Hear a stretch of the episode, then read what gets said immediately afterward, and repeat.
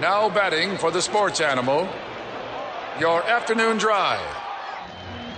Number two, men on, Van Nunley and Fred Slow. And in the on deck circle, Robert Buck D. Gibson. This is Two Men On with Van Nunley and Fred Slow.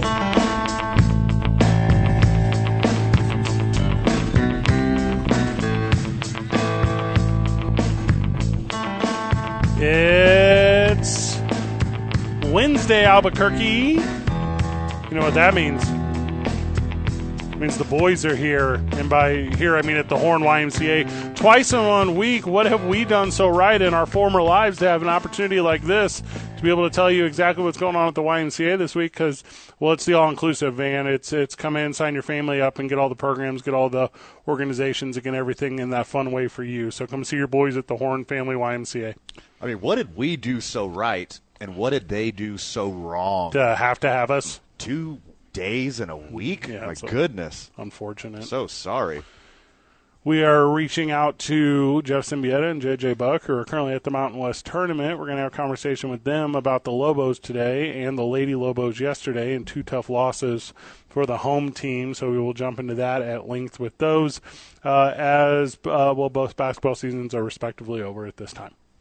Not a great day for Lobo Nation. Mm, not a great day. Not a great day. Not a great, what, like 16 hour span?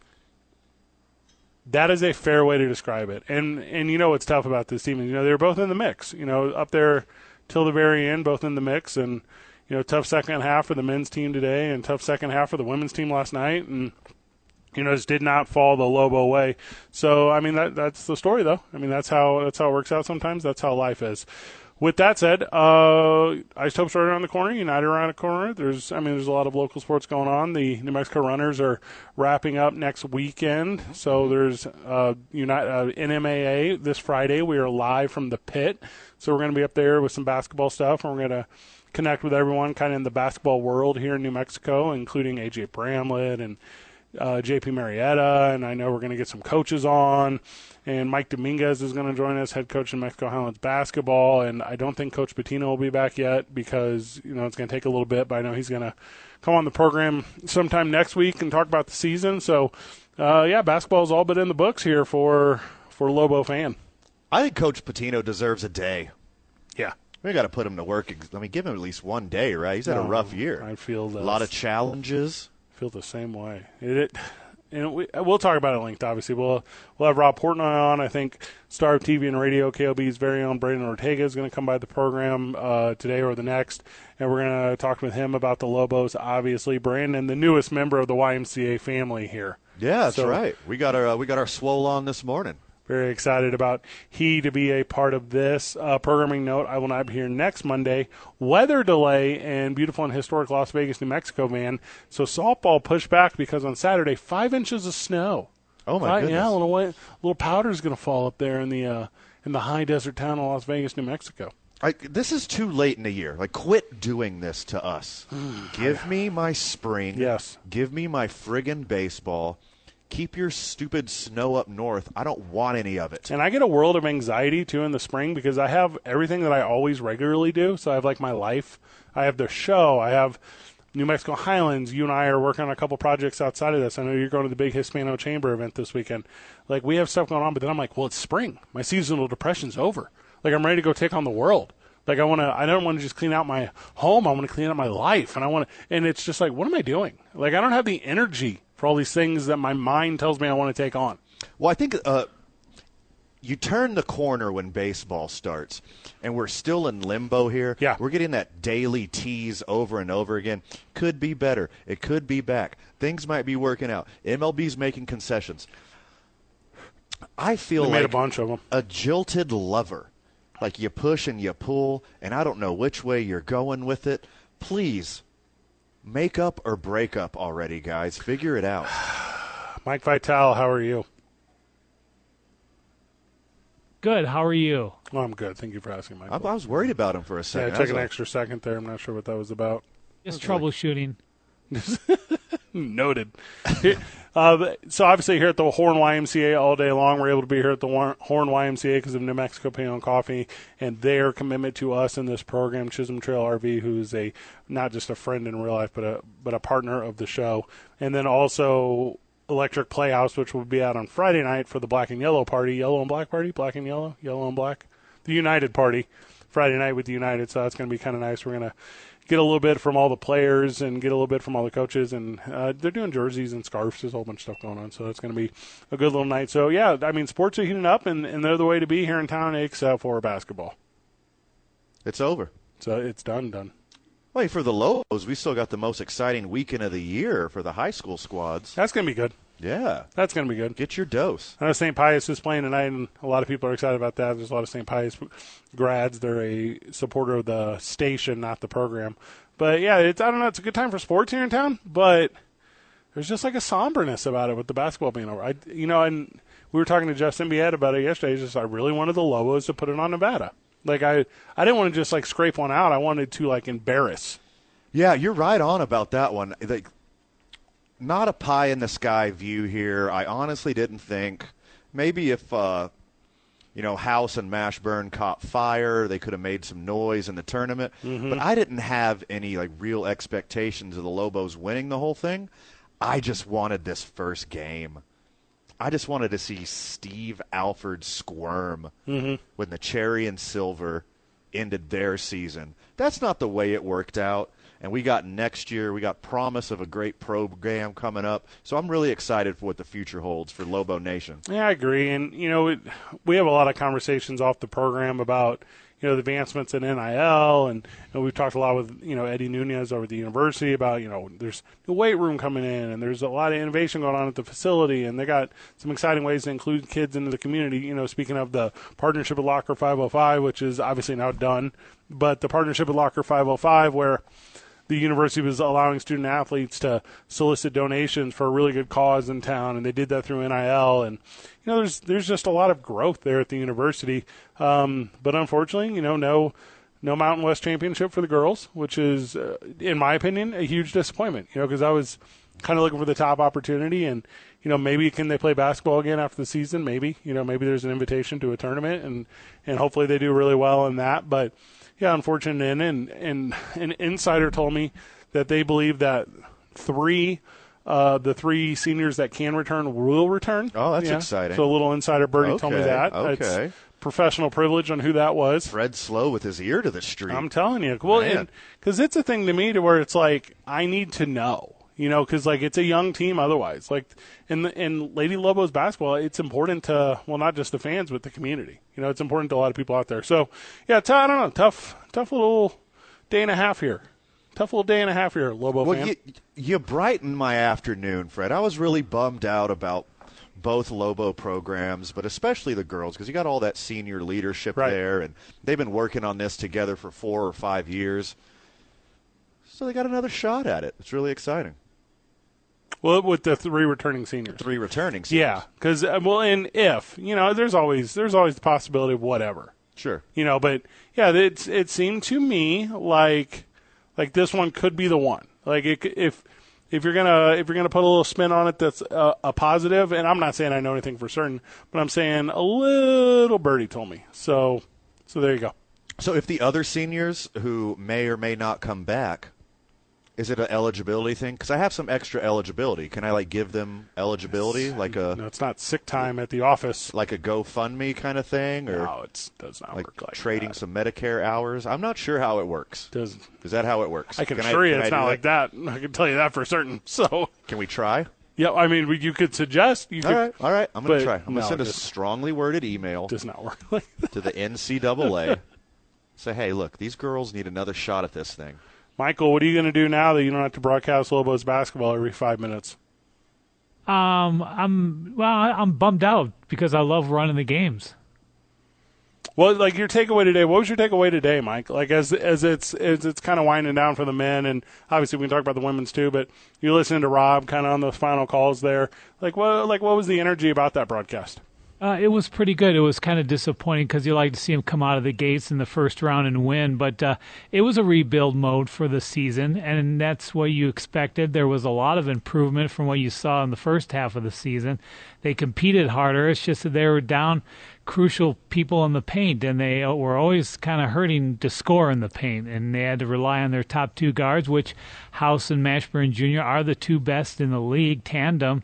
But if you you know if they don't get enough, they don't score enough points combined, then they're in a hole, and that was kind of the case again today. They just came out, got in a rhythm early on, had a ten point lead. House gets into foul trouble, sits on the bench for seven minutes, then he sits more when the second half comes around. They never got a flow in rhythm on offense, and I think that hurt them. And that was kind of the whole thing of the season, just not being able to score. And if they can score, who's going to score or not? I'll tell you what Vitale's going to do now that he hasn't doesn't have to broadcast the Lobo games. Mm-hmm. He's going to go out with us on Taco Tuesday Oh, I mean, that's next week and celebrate his birthday two weeks late because he's just been so busy. The boys can't take him Well, out. and not just him, but all of us. I mean, it, well, it's that time of year, right? Too like it's it's there's so much going on that you almost feel like you're you're rubbernecking with everything. You know, if it's you know we're obviously we're going to be at the NMAA uh, basketball tournament here at the pit on Friday, and, and that's going to be high impact and, and exciting. But then immediately we're going to whisk over to that United soccer event because United kick off this weekend, and obviously the Gladiators are picking, or their season's about to open. The runner season's coming to a stop, and now you know with the isotopes, and I know you're a big UNM baseball guy, so obviously UNM baseball.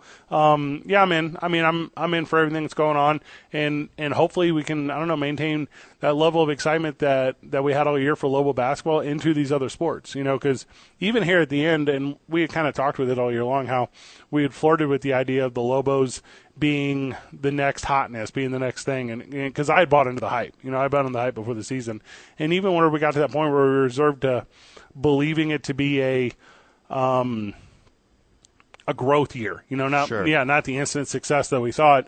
That, that okay, I'm gonna I'm gonna take that same energy, I'm gonna apply it to my next passion, which is Korean baseball. Yeah, but- and there is a lot of promise in the Lobos. Look, they doubled the amount of wins. They didn't have the same kind of locker room drama that they had last year. That's an excellent point. Well, they, you know, And but it- they had a different version. But that wasn't on the team. That was Yeah, you're yeah. yeah, that was one off situation that really had nothing to do with the chemistry, had nothing to do with the coach. So I think better things are ahead now. You know, give Coach Pitino a, a day off. You know, give them a day off, maybe two, maybe even a whole week. And then now it's time to grind and get them recruits here, get them transfers here. Let's play some great basketball here at the pit. Oh, remember they're 0 and 7 starting Mountain West Conference play, and they finished up at 5 and 12. So to me, that's improvement. I agree. It's absolutely Agreed. improvement. Yeah. Uh, let's step away for a moment. Whenever we get back, uh, there's NFL talk today. There's Major League Baseball talk today. There's local today. Uh, we're going to cover a lot of it and all of it, and we're going to do it with our friends of the show here at the YMCA. Albert Ramirez, the executive director, will join us at 5:30. We're going to talk with him about becoming part of the Y, and it's literally hundreds of people have signed up over the course of the week already. It's kind of an incredible thing. It's an outpouring of love and support for the Y, and I'm glad I get to be part of it. Two men on 95.9 FM and AM 610, the Sports Animal. Live at the Horn YMCA, two times in one week because it's a big week for the Y. Family passes, that's what it's all about here. Sign your fam up, and basically you get everything free. So what it's like 55 bucks, right? Is that what it is? I believe it's 55 bucks a month. And then we could uh, talk more about this with uh, Albert Ramirez, who runs this mother. Who we're going to do at 4:45. Jeff Siembieda will be joining us at 4:30. Quarterback carousel van. Hey, sorry, Aaron Rodgers. Sorry, Russell Wilson. The big move happened today. No, it The did, Commanders got their quarterback. did not happen. Let's talk about this. It is not a big deal at all. Oh, it's not? no. Damn it. Reaching out to us, friend of the show, Vincent. Vincent, how are you? I thought Wentz going to be a commander was kind of a big deal, but hey, but it's, you know, it's your show. But uh, uh, you know, as far as the Lobos, uh, not surprising today. Uh, what uh, you know, and if you know, like everybody likes to give grades to a, a certain thing. I would say uh, the level of basketball this season for the whole year, you'd have to give it a D. Um, Richard Pitino, I think he gets a D plus only because he's so glib with the media. He is so he's just like his dad. He he just is so, he knows exactly how to talk to the press. Unfortunately, he doesn't have the expertise that his father does in X's and O's, and um, this wasn't. You know, it, this wasn't exactly shocking. I don't think everybody, anybody in Albuquerque at noon today, uh, really cared about the Lobo basketball, and that's how far Lobo basketball has fallen in this town. And you guys aren't from here, uh, but I'm telling you, it just isn't the same. Know, um, I, I, I hope he brings it back, but it just, uh, you know, well, and it was a series of mistakes by the UNM administration, uh, spe- uh, specifically the ADs they've had in gouging people. Um, it just turns people off.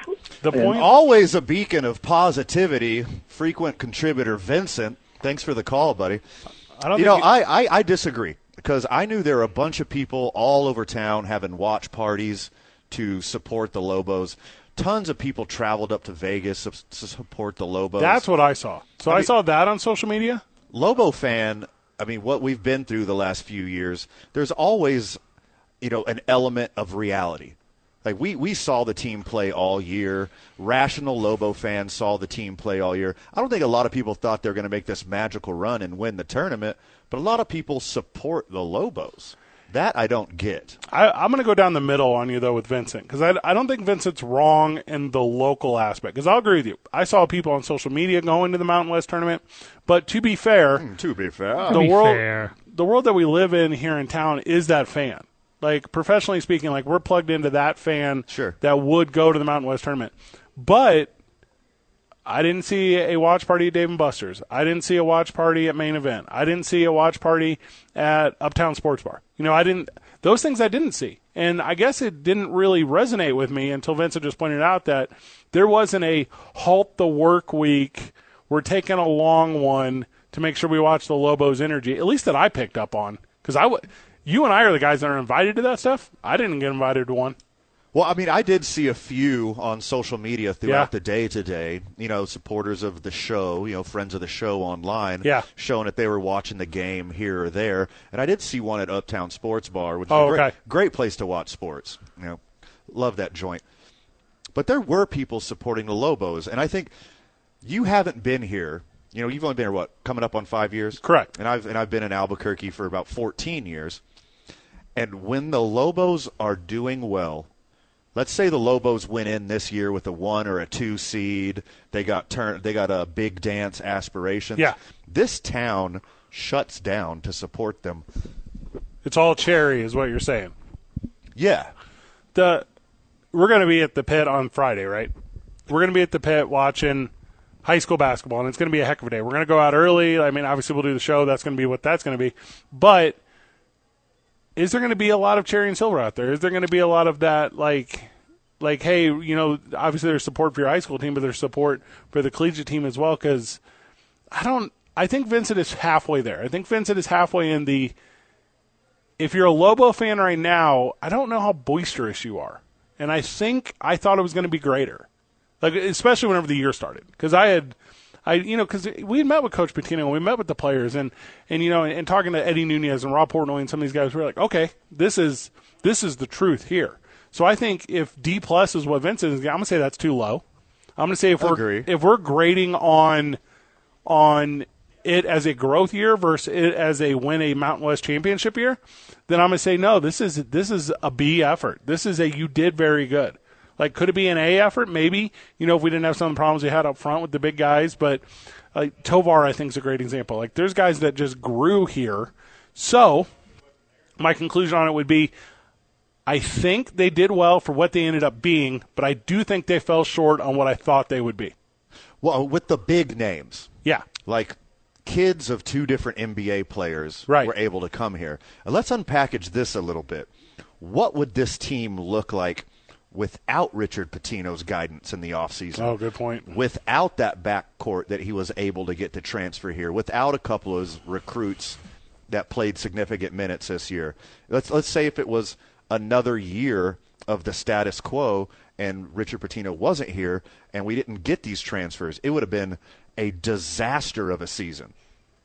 For me, that would have been a D or an F. I see signs of improvement this year, and as long as Pitino can recruit, as long as Pitino can get some good transfers, especially bigs, athletic bigs are, are priority number one for the Lobos. If he can do those two things, I see even more improvement next year. Well, and you know what we're not being fair about, or at least me. I think you, I think you have a greater understanding than I do. I think I'm coming up a little short because what the Lobos win last year? Six.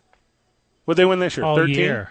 Yeah. Yeah. I mean, I mean that's already over hundred percent greater. Yes. You know, that's more than doubling. Yes. Like, and it, you know, and it's a thing where it's like, like Jamal Mashburn had uh, 580 points or whatever he had, right? Like, so you got a guy who can really score. Sure. You know, you got, and there were things that jumped out that whenever you know we go to, you know, we we talk about practices that are going to start in late summer, early fall, and we talk about basketball.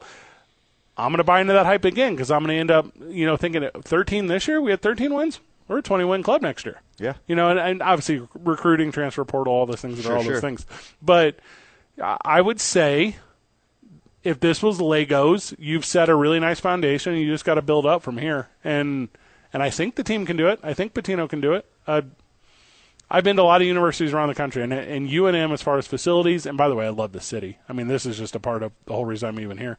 I think you can draw here. I think you can get really good athletes. And now with that new MLG, everyone goes to college thing. Sure. Like you can get you can get the best New Mexico athletes here in town Yep. at a very low cost, and you can put scholarships and the best basketball players from the surrounding states: Texas, Colorado, Arizona, California, Utah. I think it's going to work. I th- I'm bought in. Yeah. Tou- tough loss.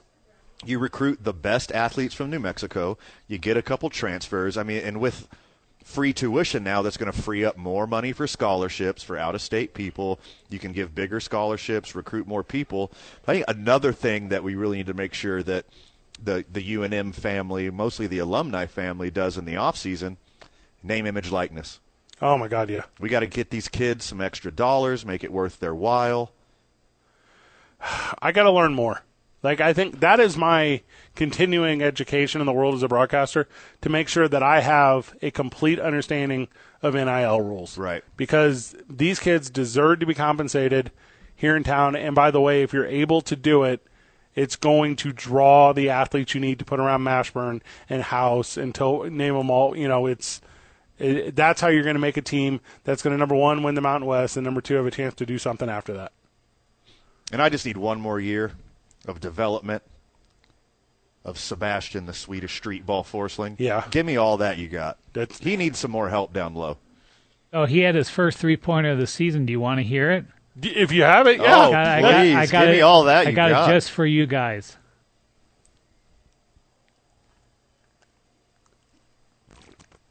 Back out front of House with 10 to shoot. Forsling screens for House. House bites through a double team. Whoa, beats Forsling. The the big, big fella fella. wants a Hey! He banks it in. it's his first career three. We'll take it. Off the glass. He didn't call it, but we'll take it. Three points for the big fella. Forsling's first ever three ball, and the Lobos have their biggest lead, 24 to 18. That's nice. Appreciate that. That's super nice. That's one of my favorite moments of the year right there. Justin Bieta is going to join us. We're going to talk Lobos. We're going to talk Mountain West tournament. And uh, well, should should New Mexico fan be tuned in the rest of the way? I'm going to say yes before before I even ask, before I even ask him. Two men on 95.9 FM and AM 610, the Sports Animal. Back on the program live from the Horn YMCA. Having a mixed day of emotions, Van. I'm a, I'm a mixed day of emotions. You're in a glass case of emotion. Tough loss for the Lobos today. And joining us, talk a little bit of Lobos basketball is friend of the show, friend in real life, Jeff Siembieda. Jeff, welcome to the show. Good afternoon, gentlemen. How are you? Good afternoon, my friend. I am somber, actually. I think I had a level of excitement about today, and Uh, tough conclusion to the 2021-22 season for the Lobos. You were there, Jeff. How was how did the boys look today? How was the game? It was frustrating to watch. It was a game where I think they had opportunities. Um, can I preface this by t- making it very clear? I will never blame the loss on the officiating, and I'm not doing that. But it was a frustrating game to watch because, in part, the way it was officiated, like, um, and, and both ways. Let me, let me be really, really clear, both ways. Um, I, I thought some calls really altered the game. I thought the third foul on, on House was was a, a bad call, and not not like, like there was talk at halftime. Leon Rice, the Boise State coach, was there. Kevin Kruger, the UNLV coach, was there, and, and they were like, "That was that was horrible." Um, but I, the fact that there were there were 49 fouls called in this game. I, I was looking at the number after the game, and you know, when you look at stats, and I don't I don't know, I think stats sometimes are overplayed. Um, but 26 fouls in New Mexico, 23 on Nevada, so the discrepancy wasn't there. But you always hear when, when you get into the postseason, you got to play through it. It gets more physical. Referees swallow their whistles. They let them play more, and I just thought that wasn't today. So that was a style thing that that went both ways, and, and it was frustrating. And um, it, it, so so that was part of it. And then you know they didn't make shots a lot, but then because of the foul trouble, you saw you saw lineups out there that were so bizarre. At the end of the first half, New Mexico had on, on the floor Jeremiah Francis, who I don't. I, I don't think has played in, in a month. Taryn Todd, Jordan Arroyo, the walk on, um, Saquon Singleton and Javonte Johnson, I think, or KJ Jenkins, KJ Jenkins, and and it was lineup like whoa, you know, th- there's no way you would have ever said those that in, in a tournament game, in a competitive tournament game, that was going to be there. So it was frustrating. Um, it was you know somewhat emblematic, I think, of the season um, where you know they were they were just beat up by uh, by defection and injury, and and I you know, it, it's disappointing where Lobo basketball was, but it was an eight-nine game, right? And, and so I don't know what people really expected. They had a chance to win tonight or today, and um, and they didn't. And it, it was just a weird game to watch, guys. House went for 19, Mashburn 15, Johnson 14, Jenkins 11. Yeah, but KJ shooting was really struggled. Two of ten from three, and I thought he had some good looks. Four of thirteen from the field, two of ten uh, from the threes. That was that was. You know, he had some good looks where you know that's your best three point shooter. He knocks a few of those down, and you know it's a different game. Nevada's nice. You know, I, the um, the seats we had here were were, were right at at the scores table, right on the you know on the, on the sideline, and I never realized how big they were. Like their guards are big, right? Sherfield and Cambridge are big, and then he's got you know three big seven foot six ten six eleven to throw at you. Um, the size difference, the strength difference was. I mean, it, it's you, you can you can coach all you want, and, and people can complain. And look, I don't think anybody's happy. I, I think the direction. I think they're going in the right direction. I don't know what what the response has been today. Um, it's frustrating. It's not where Lobo basketball was. It's where Lobo basketball is. The reality is, they were a 300 and something net team last year that won six games, and, and you change coaches, you change the whole roster, and then you lose your whole front court. And are these excuses? I mean, guys, I don't know. Do you think there's excuses or explanations why things happen? And I, I think I think they're explanations, and but yet you've got to address everything. You got to get in the weight room, and, and you just got to find some skilled bigs. And as good as House and Mashburn are, and I think they're terrific. It, it's it's a, a little alarming when you watch them up against like Sherfield and Cambridge and the guards at Nevada had just size wise and strength wise. There there was a big difference out there, and so I, I think it's, it's a program that's you know it's in an evolution stage in the first year of a new regime. All right, Jeff, your boys are realist. I really didn't expect them to make a magical run and win the tournament, but you you want to win the one against Yeah. the old coach, right? No doubt, You got to no doubt, beat the no old doubt. coach. Whatever happens after that, you're playing on house money. Yeah, I think you did as a Lobo fan, right? I mean, the Lobo for the people that were there, the Woof Woof Woofers and the Cherry and the, and the nice contingent. I mean, when when you know Alfred Noodles walked out and the boos rained down on them, but. And I think it. You know, I, I wanted to ask Steve that in the press conference, and I didn't. You know, did this mean something? Because I know he'd been asked that pri- previously. The, the mm-hmm. players on on the New Mexico team didn't mean anything to them, Ben. I, to you and the, and the people here, and you, you say, well, they should know the history, and and maybe they do, but it's hard to get emotional about something that you never experienced, right? And so I think I think for for the fans, and especially the ones that are so dedicated that they come out here, yeah, they wanted to win this game really, really badly. And if they got knocked out tomorrow by the number one seed, okay, good run, but we but we knocked out Noodles and Alfred, and and so there was something to it. I just don't think that was that was anything part of anybody in the locker room. What is Jeff Siembieda's takeaway from the Lobo season? the, the, the it's the block and growing. That I mean, I just it, I don't know what was fair to expect anything more. You know, I, I think um, I, I take away from it that I think Pitino's on the right path. Obviously, he's gonna you know he said he's hitting the recruiting trail this weekend. Uh, they've got to find skilled bigs. Um, I I think he can coach, and I say that because a uh, it was it was a team that was undersized and undermanned all year, and I think still got better. And I think that was illustrated in beating Wyoming and beating UNLV late in the season. Eh, there, there's not a lot of places. There's a couple, but there's not a lot of places where you could look around the the country and find in in mid to late February where a two win team beat the number one team in their league, like the Lobos did when they beat Wyoming. Now it's happened a couple places, but you know Chicago State beat New Mexico State, but it, it, doesn't happen a lot. So they didn't give up and they got better. They beat UNLV at the end of the year, um, and, and the players. Now we'll see what happens, you know, in, in transfer portal over the next few weeks. But the players seem to want to play for him, and I think they got better. I think he did a really nice job with Jay Allen Tovar. I think the progression of your favorite guy, Sebastian Forsling, has, has Yeah, been baby. good. I don't think tremendous. Um, so I, my, my, you know, my takeaway is I think they're on the right path. I just don't know what was fair to expect. And I've heard people say, oh, "This isn't Lobo basketball." You're right. I mean, it, well, it is Lobo basketball. It is what Lobo basketball is now. It's not what it was in the past.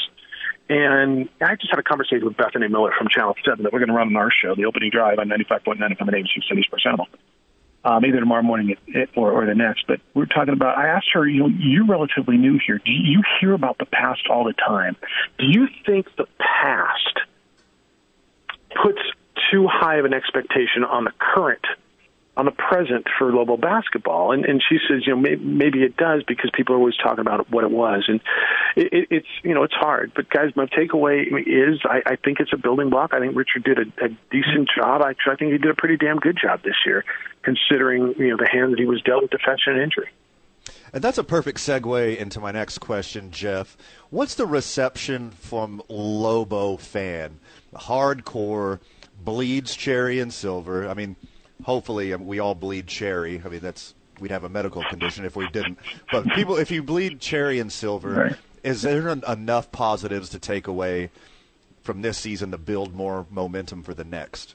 Yes, yes. Uh, I think the initial for, for for the hardcore woof woof woofer is the refs screwed us. I think that's the first sentiment. The damn refs screwed us, boy. The people walking out of there were pissed, by the way, today. Um, but I, I, yeah, I think so. And, and Van, I think because in in the perspective is you know where have they been the last four, five, six years, I think there's some positivity. You know, I've been here, I, I've covered a lot of Mountain West Conference tournaments over the last 25 years. And there's been times where they lose and it's like, damn, we, we're brutal. What happens? We have no hope.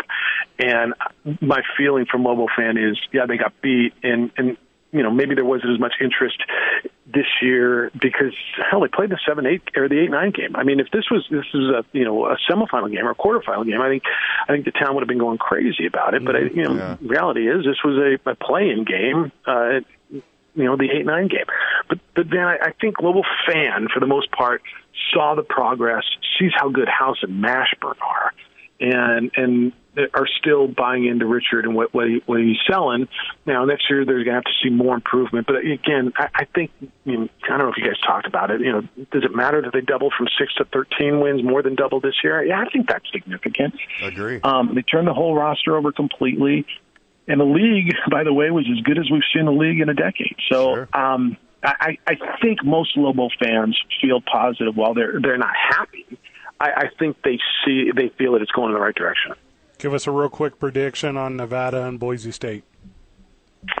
Um, I maybe this is just because I sat there and watched Nevada today. I think Nevada can beat them. Yeah. Um, by the way, I don't know what the spread is. Do you know what the spread was on today's game? Not that Uh, these things matter. four? Do you know what it was? Four and a half, I believe. It Six was. Do you know what my it closed at? No, Six and a half. Do you know what the final score was? Take a look. seven. They're really good. They're really good. yeah, they know. They're really good. I mean, I'm staring at the skyline right now. I'm like, huh, that's how this place was built. You don't say. because they knew it was going to be a seven point game and they got people on it. Um, what you asked me, Nevada, uh, Boise State. I, I mean, you got to look at the number one seed and say the number one seed is probably going to win.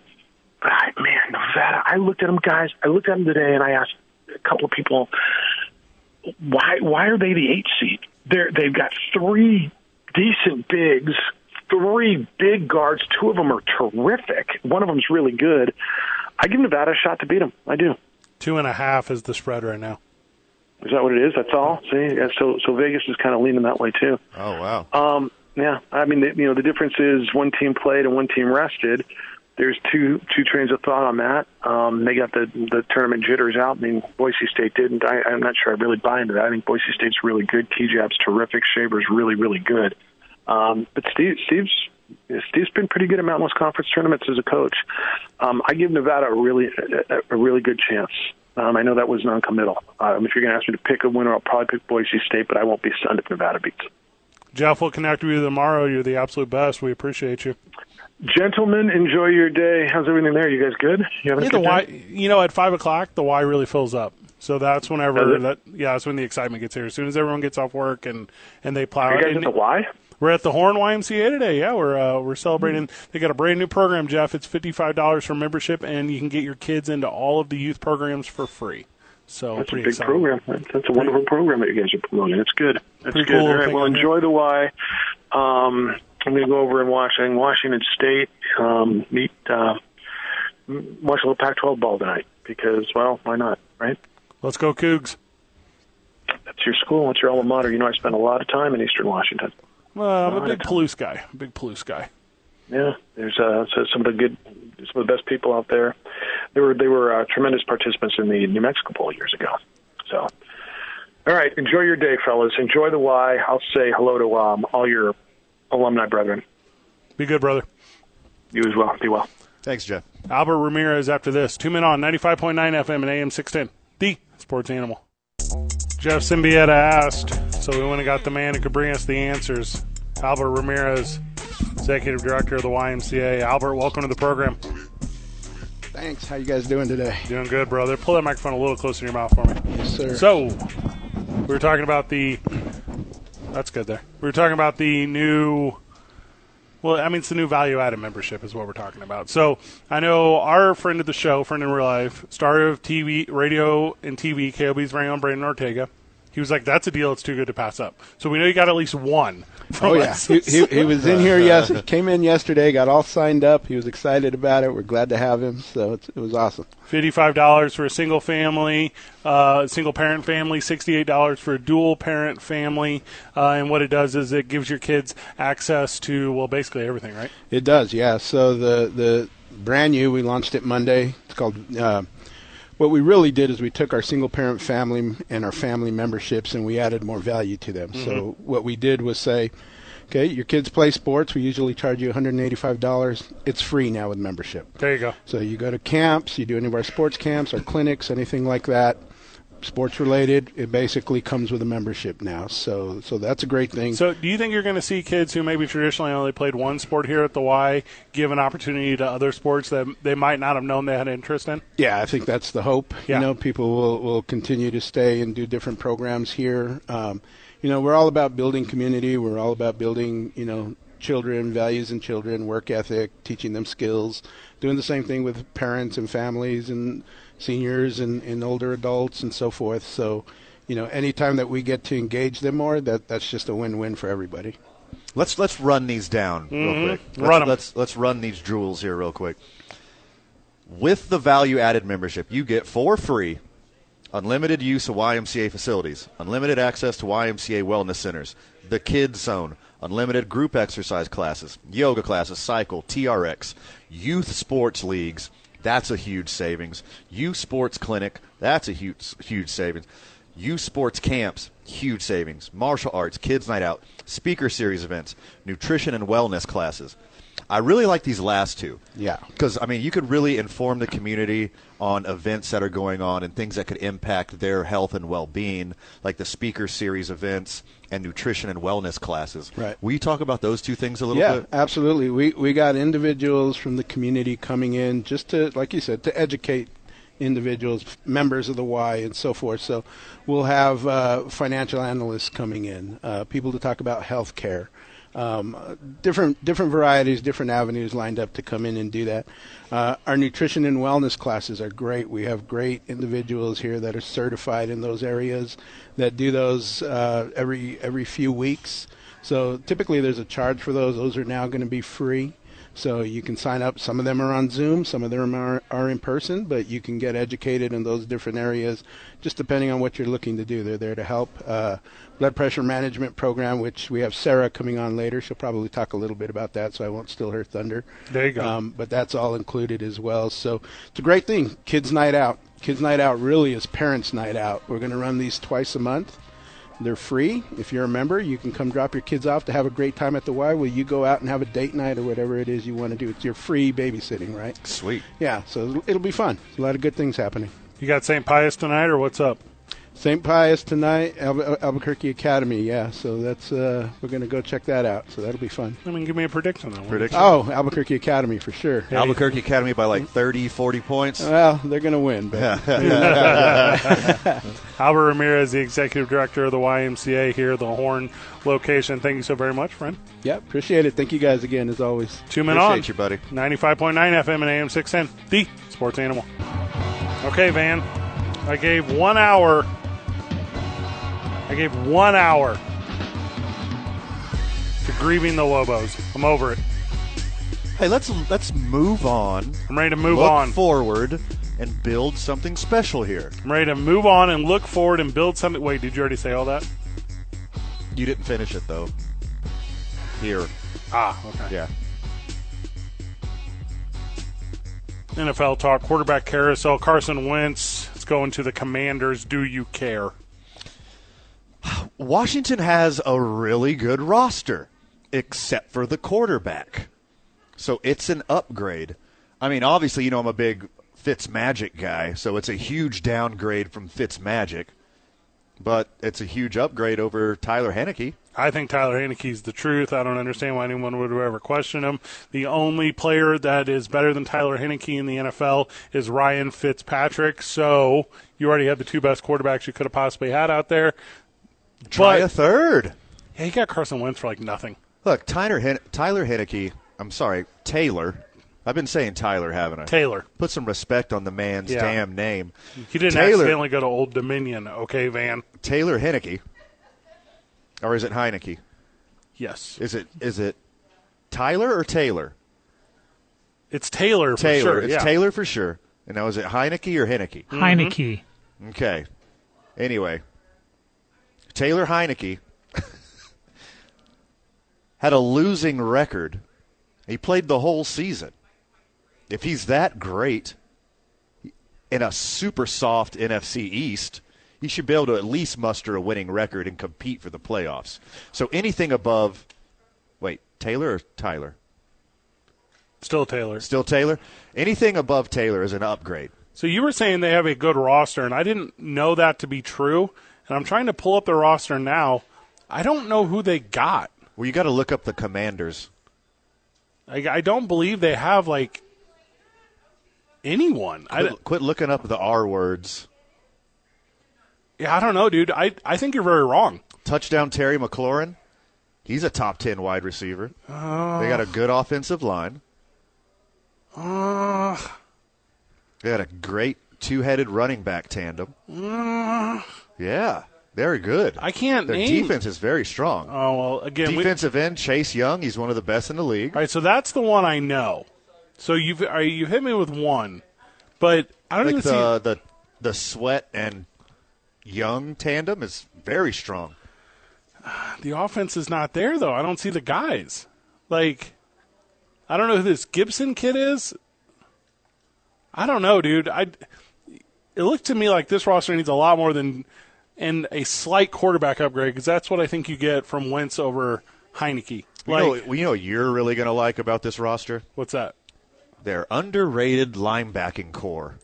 I know how much you care about linebackers in the National Football It League. it, they don't win games. I mean, that's I don't know. That's the deal here. It, Ryan Fitzpatrick must be so hurt that he can't. Like it must be a thing where the Commanders know that he can't because this is not an upgrade over him. And I recognize that third round picks and second round picks, because if you play 70% of the stops, it's not a third round pick, it's a second round pick, whatever. Yeah. But there's just no way. There's no way I look at Carson Wentz and I'm like, that's a guy who's going to help me win games. You know who's the winner in all of this? It's not the Colts. It's not uh, the Commanders. It's the hat that this young man has on right now, the Eagles. Because the Eagles made out like bandits for Carson Wentz. They got a first rounder and a third rounder for Carson Wentz, and they parlayed that third rounder to move up further in the draft, and they got their receiver of the future, DeVonta Smith, out of it. Yeah, he's pretty good. Yeah, they're they're the ones who did great. If and, I mean, and you're right about Ryan Fitzpatrick. So if they don't want to roll with him this year, then he must be hurt worse than it appears. He has to be. It, it, it can't be a thing where you even start to consider him as an option because, and by the way, he's like kissing forty. You know, so it's like it's like you're going to play right now, or you're never going to play again. Well, what's 40 to an NFL quarterback anymore? Well, you know, I guess it's not what it used to be, but Carson Wentz at 29, who can kind of play, is a better option than Ryan Fitzpatrick at 39, who's hobbled. Like, I mean, that's that's. I think Yeah. that's unarguable. But if they're both equal, and you're in a hey, I think I have the roster win now mentality, I don't go with Wentz over Fitzpatrick. I go with Fitzpatrick over Wentz. But also, I don't think I see the success that you might believe to be there in the running back wide, like the skill position guys. I don't know if I see it because none of these guys are jumping off this team and be like, oh, that would be a solid contributor on any NFL squad. Yeah, I, I thought Wentz would be a perfect fit for the Colts because he can make some downfield throws. He's fast enough to scramble. He can read defenses. But he absolutely choked towards the end of the season and played horribly down Mm-hmm. the stretch. The Colts were set up for the success, set up for success in the playoffs. Strong defense, great running game, a couple playmakers on wide receiver. The Colts could have done some damage in the playoffs if they if they struck while the iron was hot. But that says a lot about Carson Wentz because their coach, Frank Reich, when he was in Philadelphia, was the offensive coordinator and did absolute magic with Carson Wentz, turned him into an MVP candidate, got him back in Indianapolis, and then they were like, you know what? Never mind. Yeah. And just punted him to the next guy who'd take him for pennies on the dollar of what they acquired him for. I'm looking at the skill guys that you were talking about. I got I got their numbers up here in front of me, and I think a thousand yards is a benchmark at running back and wide receiver for total yards. But and this is going to sound awful the way I'm about to say this. Antonio Gibson had a thousand thirty-seven yards. Cool, cool. I mean, I'm not saying it's not over a thousand, but it's just it's a toenail over a thousand. And his long I mean, the guy he's he's got no explosion. His his long wasn't even 30 yards on the year. Um, only scored seven times, and then the Terry McLaurin just a thousand fifty three yards, so just a toenail over a thousand yards again, and only caught five scores. And then no one else, man, has over 300 or 400 receiving or rushing yards on the squad. I just don't know if there's enough guys around the quarterback position at this team. So I don't think I give up any draft picks here for a quarterback that I don't think is that much better than Taylor Heinicke. I think I put those draft picks into skill position guys that I could put around Heinicke until the next guy becomes available. Well, I'm seeing the same thing you're seeing, but on the other side of the coin. I think these guys underperformed last year because of Taylor Heinicke. It's a direct correlation in between him being a subpar NFL quarterback and you know, two years ago he had a really good run towards the end of the season. Coming into last season, there was some momentum. Like, hey, you know, we had high hopes on Fitz Magic, a whole season with a good roster. He could do anything, but you know, Taylor Heinicke's not that bad of a downgrade, not that big of a downgrade. But you're seeing the results from last year. He's just not able to put together a solid season. Of the eight wide receivers that suited up for the Redskins last year, the excuse me, Commanders, there was a total of eight touchdowns scored. That's just not enough. That's it's, yeah, that, yeah. I mean, I, I guess you're right. You got to have a quarterback to get it out there to him. So, I the Commanders are not a team that was a quarterback away. So to make a move for a quarterback, to me, not the move. And especially in the NFC, where, to be fair, mm, To be fair, outside of Aaron Rodgers, there just ain't no quarterbacks right now, dog. The NFC, Not a lot left. They got nothing. The AFC is an absolute gauntlet They got them all. of stud quarterbacks. Yeah. Like, no one's going to watch Fox next year. It's all CBS. Yeah, now you- that now that the goat's gone, Yeah. he's out of Tampa Bay. Russell, in, per, perennial MVP candidate, he's out of Seattle.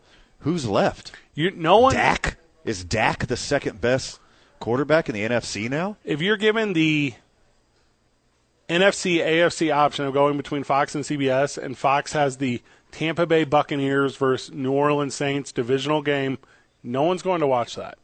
The quarterback play is not what you're going to get in an AFC West game, or it's not what you're going to get in an AFC North game, or it's it's just not on the same level. Oh, I don't think anyone airing an NFL playoff game really cares who they have. They're all going to kill. Well, not playoff. I'm talking regular oh, season. Oh, just regular season game? Yeah. Oh, ratings are going to be poor yeah. They're going of, to of almost any two AFC teams. NFC. Yeah, any Yeah. Those that example you provided for NFC teams, any two teams in the AFC is almost a better matchup. I would agree. Yeah. the AFC is is definitely the senior division right now. It's the varsity division, and the NFC's got a lot of catching up to do because we're like over the course of the last two years, three years, two years. Brees retires, Brady retires, Wilson goes to the AFC. Like it's only Aaron Rodgers. Yeah, that's probably why he re-upped with Green Bay instead of trying to move in the AFC. because there's no there's no one over there can beat it. Yeah, there's no one else there. And then the Aaron Rodgers gets to breeze through the below average Yeah. NFC North. No pun intended. And no real competition in the playoffs. and then looking at the Colts, and like then they just just slide right into the NFC Championship game and lose. Well, yeah, the, historically. Yeah. And the thing about the Colts Probably moving- to the Niners. moving Wentz. Well, that's Yeah. what I was about to talk about was the Niners. So with the Colts moving Wentz, you have to think that they have a quarterback lined up that they intend to bring in, because you're not going to move Wentz unless you have someone that you think can replace Wentz. And to me, that's got to be like Jimmy Garoppolo, right? They got to make a play for somebody. And there's all there's buzz already that Seattle and you know Pete Carroll likes taking big swings. A lot of buzz that Seattle could go after Deshaun Watson. And if you know if you really like Deshaun Watson and you don't care about the stain on his public image, now's the time to strike. His value has never been lower while the court case is going on right now. I also saw a rumor for Carolina Sure. is in conversation for Deshaun Watson, but uh, I'm the guy that would tell you I can't bring in that guy. And the Colts are super talented roster. Their defense is great, offensive line is great, and Jonathan Taylor is probably what the second best, third best running back in the NFL. Like that's a solid foundation. What piece can you slide in there? Rodgers is off the market. Russell Wilson's off the market. I don't think Jimmy G is that big of an upgrade over Carson Wentz. Like what is out there to complete this team? And so, if I asked you right now to tell me the backup quarterback for the Colts, you wouldn't be able to. It's Sam Ehlinger. Erlinger. No clue. Yeah. And then another cat named James Morgan, who, uh, okay, went to Florida International.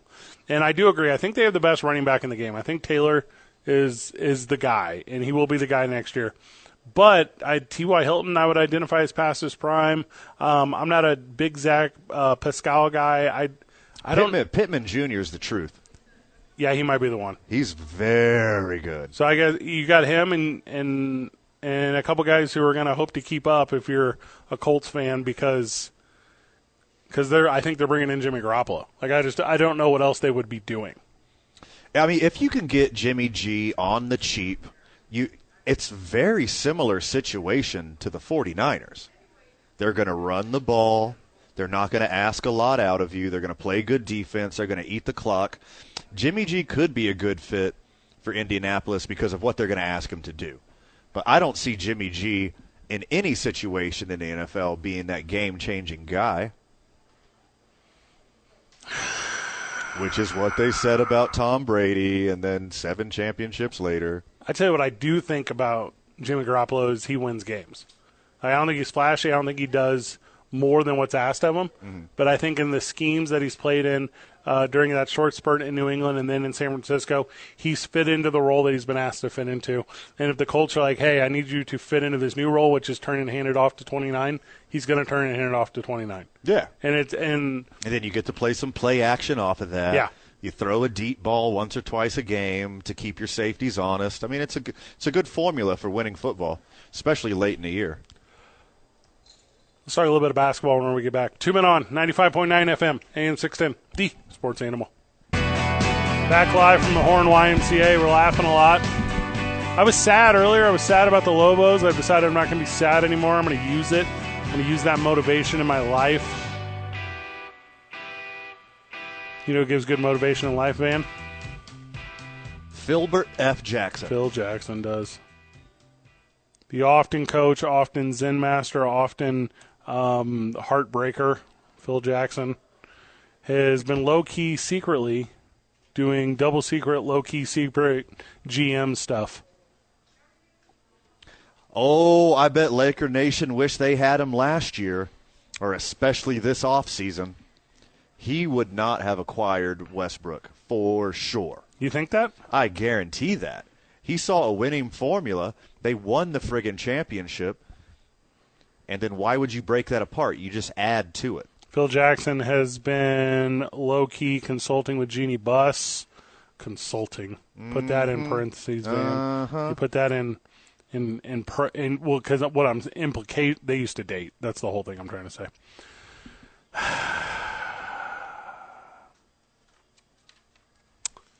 I guess you just. How long has he been in the game? Five years? Yeah. Yeah. I think there's two angles. One is LeBron brings in another past his prime NBA something something, uh, contributes to the team in a failing matter, and no one can believe it didn't work out. Or there's a Phil Jackson, why you been hiding? You should have been the Zen master this whole time. You were able to corral Dennis Rodman and his antics. Why can't you fix Westbrook? Well, maybe he hasn't had the impact that Phil Jackson of the past would have.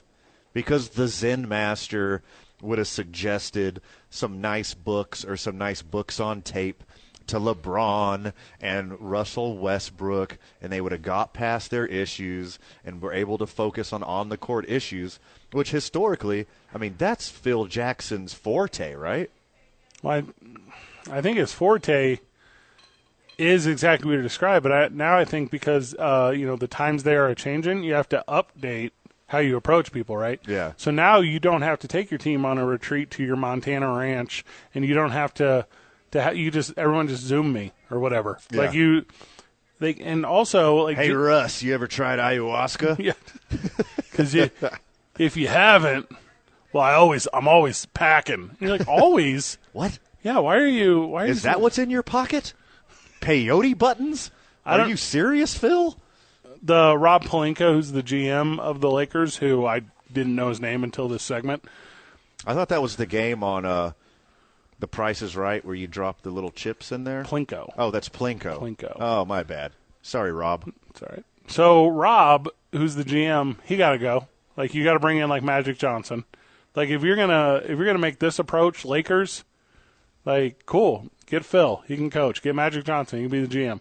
Get whoever else that you're like, let's just do it for attention because that's what this feels like to me. Well, uh, LeBron needs some help.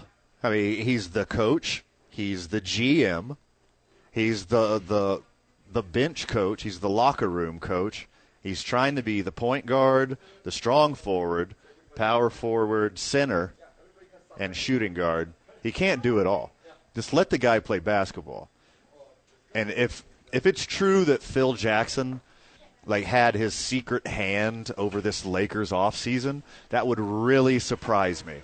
I think the Lakers organization saw how bad it was going to be going forward with the roster they set and like, hey, LeBron James isn't a GM. You know what I just thought of? Yeah. This has to do with the Jordan legacy. Phil Jackson is back to make sure that LeBron doesn't win so that he can maintain his legacy with Michael Jordan. How do you feel about that? Well, I mean, Phil also has the Lakers, Kobe, and Shaq connection, so he's very successful there too. He has handled some head cases. Yeah, and succeeded. He's the guy, but I'm t- it was a different day because like when when Phil was with Jordan and Pippen and Rodman, and by the way, we didn't know when we were watching the Bulls in the '90s in the '90s just how like super soft Scottie Pippen was. Like we didn't have a clue, and that's because Phil where Kevin Durant got his game from. It, it exactly is, Yeah. and and that's because like Phil kept a, you know, kept like a muzzle on it, you know, and Sure. and we had an idea of how crazy Dennis Rodman was, but for real, we didn't know he was go to Korea crazy at that time, and that is how Phil Jackson kept a lid on that as well. There's X amount of time is going to go by, and we're going to see Dennis Rodman stopped a nuclear holocaust just by being on the '90s Bulls. Mm, I I mean, I see your leap there, but I mean, it's it's not the conclusion of this point I'm trying to get to, where it's where it's like you got some guys who are like absolute nut jobs right now on this Lakers yes. team. Yes. And like, and for real, you got losers. Like I, like I haven't really talked about this a lot on radio because I didn't want to be the guy doing this because I think it's it's low hanging fruit. But I think Davis is a slouch. I don't think Davis is a guy who wins you games. I don't think Davis is a guy where you're like, hey, let's put a franchise around this dude and go because he just loses. Like he doesn't make the playoffs enough. He's not a big enough impact. He's just not good enough. And it ain't because he physically got the skill set. It's because he's mentally soft. And you need Phil Jackson to come and build that up. You got to get Westbrook fixed. You got to get LeBron to come back down to earth. Like Phil Jackson's the guy. Why are you hiding it? Yeah, that is kind of weird how. I mean, and it's all probably to coddle LeBron's ego, right? We can't have Phil Jackson sitting courtside every game. We can't have Phil Jackson up in the box sitting next to Jeanie Buss. He has to secretly work his magic from the background. And you're supposed to be the most profitable, valuable franchise in the NBA. What are you doing? Listening to LeBron. They let look. LeBron brought a championship to LA, so it's already a, a plus. It's already a win for bringing him in. He got a championship. You can't expect to win one every year, but what Lakers Nation absolutely has to have is for their team to be competitive every year. Is this they a- got the second best player in the history of the game. They got. I wouldn't uh, call Westbrook the second best player in the history of the game. I was talking about Anthony Davis. Oh no, he's garbage. Anthony Davis. You got garbage. LeBron James, Yeah. comma the best player in the history of the game. the second best player in the history of the game. You got a former MVP in Russell Westbrook. Mhm. You got a perennial MVP candidate, can totally dominate a basketball game, Anthony Davis. You got one of the, the most dominant players in the history of basketball, Dwight Howard. You have one of the most prolific scorers in the history of basketball, Carmelo Anthony. Like that's you should seem like that's enough to get it done. See, but you're just talking about ingredients. Like I like I want to talk to you about cooks. Sure. Yeah, because it's Sure. Because like obviously, like LeBron James think he's the cook in the kitchen. Cool. Phil Jackson think he's the cook in the kitchen. Cool. Jeanie Buss was wearing the chef's hat. Everyone knows she ain't the cook in the kitchen. Mm-hmm. So it's like it's like you can't just put the best ingredients out there to a bunch of people who just want to fight with each other over who's Sue and who's head. And look, how how long? I want to talk about this West Brick stuff. Should we table this to next segment? No, no, no. Keep going. So Russell Westbrook, people have been yelling at him from the stands for how long? Since what? He was in high school. Yeah. I mean, that's that's twenty years of people yelling at you and heckling you. Why now have you exposed how soft you are and how you can't take it? And oh, don't call me West Brick. My family's here. It hurts my family name. You get called worse than that every game. People boo you everywhere you go. Why now are you exposing how soft you are? And the thing too about playing in LA is he already played in LA. He played in LA when he played at UCLA. Sure. And it's and you can be like, well, Fred, that's that's amateur and pro. It's not. It's LA. It's still what it- LA. and the only break he really got because Houston, Houston's a big city. LA's a big city. The only break he got was when he was drafted by the Seahawks, Seahawks, the Sonics, Yeah. and got to play in, the, in Seattle for one year where no one cared because the franchise was leaving. Yeah. So it's like he hasn't had a break from the spotlight in his entire adult life, and I can see how that can wear on you. I'm not confused about how that can wear on you. But you don't tell people to stop calling you names. You give people a reason to stop calling you names, and that's to stop shooting 22% from the field. That would help. He's still getting what? 18, 19 points a game, six or seven assists, six or seven rebounds. That is an NBA contributor that every team wants. Why does he have such little success when it really matters? Is it because of his mental state? Is it because he's always been soft? Like he knows, and he's practiced for years and years. He knows that he can't shoot threes, but here he goes chucking them up four or five times a game, knowing that they're not going in. It makes no sense. I want to make sure. And again, that's back to the leadership, back to the cooks in the kitchen. Like, who's allowing him to do this? Somebody has to sit him down and say, hey, look, Westbrook, you got this name for a reason. You're a high level athlete. Your motor is some of the, the best we've ever seen in the history of the game. You friggin' averaged a triple double multiple years of your career. You're an all time great basketball player. What's going on upstairs, my dude? He is the fourth highest played paid player in the NBA, and he's off pace from being the second highest paid player in the NBA by hundred thousand dollars.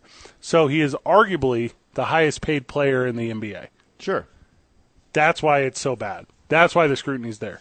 Because forty four point three goes to Russell every single season. A lot of triple doubles with an L. Just shoot some jumpers, son. Just take it to the hoop and then pass it to someone else who can shoot. Grab a break. Whenever we get back, let's talk about the YMCA a little bit. I like that. Two men on, 95.9 FM, AM 610, D sports animal. Back live from the Horn YMCA. We're having a lot of fun today. The intersection of Indian School in San Mateo. You can tell it's past 5 o'clock because the, well, the horn's filling out. Joining us on the program, Phil Beam, runs Camp Shaver, but uh, kind of does a little bit of everything here. Phil, welcome to the program. Thanks for having me, guys. What's going on with the camp? Filled up yet? Uh, It's not full yet, but boy, is it filling up fast. Yeah. I mean, we our enrollment is is ahead of last year, and last year was a record year. So Let me we're guess. looking for another record year. Star Wars week is filled up. Duh, has to be. Marvel week is filled up. But but Batman Week's not because Batman's garbage. We, good thing we didn't put a Batman weekend. yeah, because it's the worst thing in the history of all things. That's what I've heard. you know, I, I kind of have to have your back a little bit here, Fred. About what? Even though I don't trust your taste in art, Mm-hmm. any kind, really. Yeah. Batman's getting some bad reviews. It's terrible. Of course, it's getting bad reviews. I'm not gonna I'm not gonna agree with Fred. you shouldn't. No, you but, shouldn't. But I'm gonna agree with my son, Okay. who says it's terrible. Okay. This is I don't say anything that's polarizing. Everything I always I'm I'm like a front runner, Phil. Like I did like I'm out and like I dress like everyone else. I go to this I like I, I drink I drink New Mexico Piñon coffee because I love it, but really because everyone drinks it. Mm-hmm. I go to the Y because everyone wants to be a member. I'm I'm not unique or special. Just like the Batman was not unique or special. It was terrible and stupid. Camp Shaver's filling up though, and that's a fun one week uh, one week option for your kids this summer to well to you know, primitive live it a little bit, guys. It's a lot of fun. A lot of fun. You learn a lot of lot of new activities and and learn a little bit of self confidence. And parents get a week away. But whenever you sat down and you were saying, "Well, Fred, you know the camp's filling up. It's not like we need a ton of help with that." Well, you need help with though is people to staff. Yeah, absolutely. We are we are always looking for good counselors. We're looking for a cook right now. We're looking for nurses. Nurses volunteer and they get two free weeks of camp if they volunteer for for a week of camp. So that if they have two kids, the the kids both kids can come for the week. Speaking of speaking of two weeks, That is pretty sweet. You usually sign up a kid for a one week expedition out to Camp Shaver and all that entails around that. Let's say your kid really loves it. They can do more than one week, Oh, yeah. right? Oh, yeah. You're not like, no, Johnny can't come back. He already he already came here. He had the time of his life. There's no way we're letting him back in. If we have space, we'll we'll find a spot for them. Sweet. I mean, and they can sign up right now for multiple weeks. We have one two week session and all the rest one week sessions, but some people have signed up the first two weeks, um, one and two, you know, already. Now, I got a pretty good job here. I host afternoon talk. Like you guys don't know this, but I spend I start my mornings at the Y. I go to I go and get professionally stretched. I hang out at the spa the rest of the day, and then I come here and do radio. That's my everyday. It's hard, but whatever. I live it. With that said, I mean I know how to put a hot dog on a stick. I feel like I could be a cook at Camp Shaver. like what is it? Like dude, Oh, slightly no. burnt mellows. Like what is the what's the prerequisites? we here? have some of the best food in the in, in camping that I've that I've been experienced with. Okay. We we use fresh. We have fresh salad every day. We have fresh um, made items like uh, chicken, green chili chicken enchiladas is our opening day uh, meal, and that's all made from scratch. Um, you know, we we do hamburgers and tater tots and stuff like that, but we do a lot of really good, fresh, from scratch stuff, and it just kids love it. Kids love the food. What's your go, what's your go-to camping food, man? Well, if I'm if well, the best thing that we serve at camp, we don't even serve at camp. We do on our overnights. We do hobo dinners, which is a hamburger wrapped in tinfoil with potatoes and vegetables on top. And you throw it on the on the on the fire, and you let it cook a little while, and that comes out great. See, that's my jam right there. What That he's is. describing, a little foil pack. That is the best thing. The kids love that, and that's why the overnights are so popular at camp. All right, so you're both wrong. It's it's grilled corn on the cob. It's not even close. Well, that's pretty Uh, good too. But You can put some corn in your foil pack too if you want. there are there are some like so when I was a kid we used to camp we used to camp overnight all the time and my dad not that he's lazy but he was a guy who thought ahead he would we would make the the hamburger helper at home and then we would just put it in the Tupperware and it was just like a reheat situation where you're out there and I was like oh this is this is camping food this but no people actually do it really well you don't have to heat uh eat cur- well hamburger helper sucks So I got a single gas burner and a big cast iron disco. Yeah. When I go camping. Yeah, there If you I'm go. doing like backpack in camping, obviously I can't take my 20 pound disco, but any kind of glamping or like drive in camping, like that's the jam because Mm-hmm. you can make anything in a disco. Absolutely. Fred, for you, that's a walk. thank you I was waiting for Yeah, No, that's a walk. didn't want to have to one, It was ask very quite similar. I'm kind I just found a list of campfire foods. People are eating a lot of dessert while camp while campfiring, and I didn't realize this. You make cinnamon rolls. and stuff, S'mores right? or nothing. s'mores or s'mores are not a dessert. That's a snack. S'mores are great, but uh, banana boats are really good. That's uh, banana sliced in half with marshmallows and M and M's in there, and wrapped in tinfoil and melted. Oh, it's come out. That Interesting. does sound pretty good. I haven't, I haven't done that one. It's good stuff. Like a hot Sunday. You can kind of foil pack anything, though, Pretty right? much, pretty Yeah, like, sure, sure, sure, sure. Yeah, I'm trying to think of like off the top of my head. I'm like, what wouldn't be good in a foil pack? A, a smaller foil pack. Cereal? Like I don't. Cereal, milk, and cereal might not be very good. What's the application process for being a counselor or being a contributor? Not just the Camp Shaver. What's the best way to do you that? go on go on our website and you can find the uh, staff application there. If you want to be a nurse, um, you can call me here at the YMCA, uh, five nine five one five one five extension three one one six, um, and I'll talk to you all about it. What? So what is what is uh, being a nurse? And what, is that just lice checks and stuff, or what's it's, that? It's dispensing medications for the kids who have Oh, okay. medications. It's Yeah. it's taking care of bumps and bruises and uh, and and if there's any serious injuries, you make the call on whether we got to transport them into town or not. ah, It's very Rub some rare. dirt on it. Very rare that that happens, but it does I happen once in a while. in my head, I'm like, what's the most serious injury? I can't like rope burn. Like I really don't know what it could be. Uh, somebody like can fall and, and hurt their wrist or break Oh, okay. break a finger or something like that. you fishing know. hook. Fishing hooks. Uh, That's the one. That's what I would get. That's what would happen to me. Right through my littlest finger too. I would do something stupid. You're you're way up there. You're six and a half foot tall. Yeah. So gravity has a pretty serious effect on you. Like if a- you were to trip, We had a kid catch his eye, catch his eyebrow with a with a hook. He was going back with it. And Yeah. caught right there. That's what I'm talking about. okay, was it Tommy Lee? Yeah. No, it wasn't. no, No? I don't know if he pierced that later. Was or it at the not. Oddities Festival last That's what he, weekend? that's what he wanted. Was that last weekend? It was last weekend. Missed out on that You one. can tell I'm at a different point in my life when I no longer know that the Oddities Festival is coming to Uh-huh. town. Phil, you're the best. Did we miss anything? Anything with the camp? Anything No, with the Y? camp, camp is going great, and, and the the Y is the Y is uh, heating up also because we got this new membership program going on, value added membership, where it seems like we're giving everything away for a membership, and, and that's pretty much it. Yeah, we're not kidding, Albuquerque. You should definitely get in on this deal. They're they're they're probably going to crumble in It's like kinda- a year. it's crazy. They're just giving away too are- much. Is it too- all- It's too good to be true. Is it all new totally faces to you? Are you just seeing new faces everywhere you look here? Well, it, now with the members, yeah, Yeah. for sure. I see a lot of I see a lot of old faces, but I see a lot of new members, and that's that's a great thing to see. I have as and well. And the parking lot is full. Mm-hmm. That's another thing that I We- that I like about it. during during the COVID run, you know, when we were wearing our masks, we were in here every day. I could go down to the basketball court and play basketball. There, there'd be no one around. I'm trying to play basketball yesterday. Good I was- luck. Yeah, there's just people coming. I'm like, I'm like, this is my court, guys. You, then you say I marked my territory here, and then I'm getting beat at 21 by some people I've never met, and I'm like, stop beating me. And he was significantly older and significantly shorter than you. Yes, and better Yeah. at sports than me. You got hooped up, brother. Phil, are there cameras in there? No. Good. No cameras. No cameras. I don't want anyone to see that. but if you want me to bring a camera next time I'm in there, I will. Isotopes talk after the break. Thank you, Phil Bean, for joining the program. Thank You're a good you, friend of the show. Two men on 95.9 FM, AM 610, the Sports Animal. Welcome back to the Horn YMCA. That's where the boys are today. Kind of a cool thing came out from the Isotopes on their social media. Michael, were you able to grab this Bob Costas thing? Yeah, you want to hear it? Yeah, you got it? Sure do. Stand by.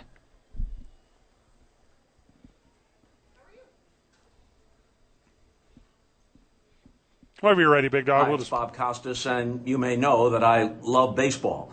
I don't exactly know what an isotope is.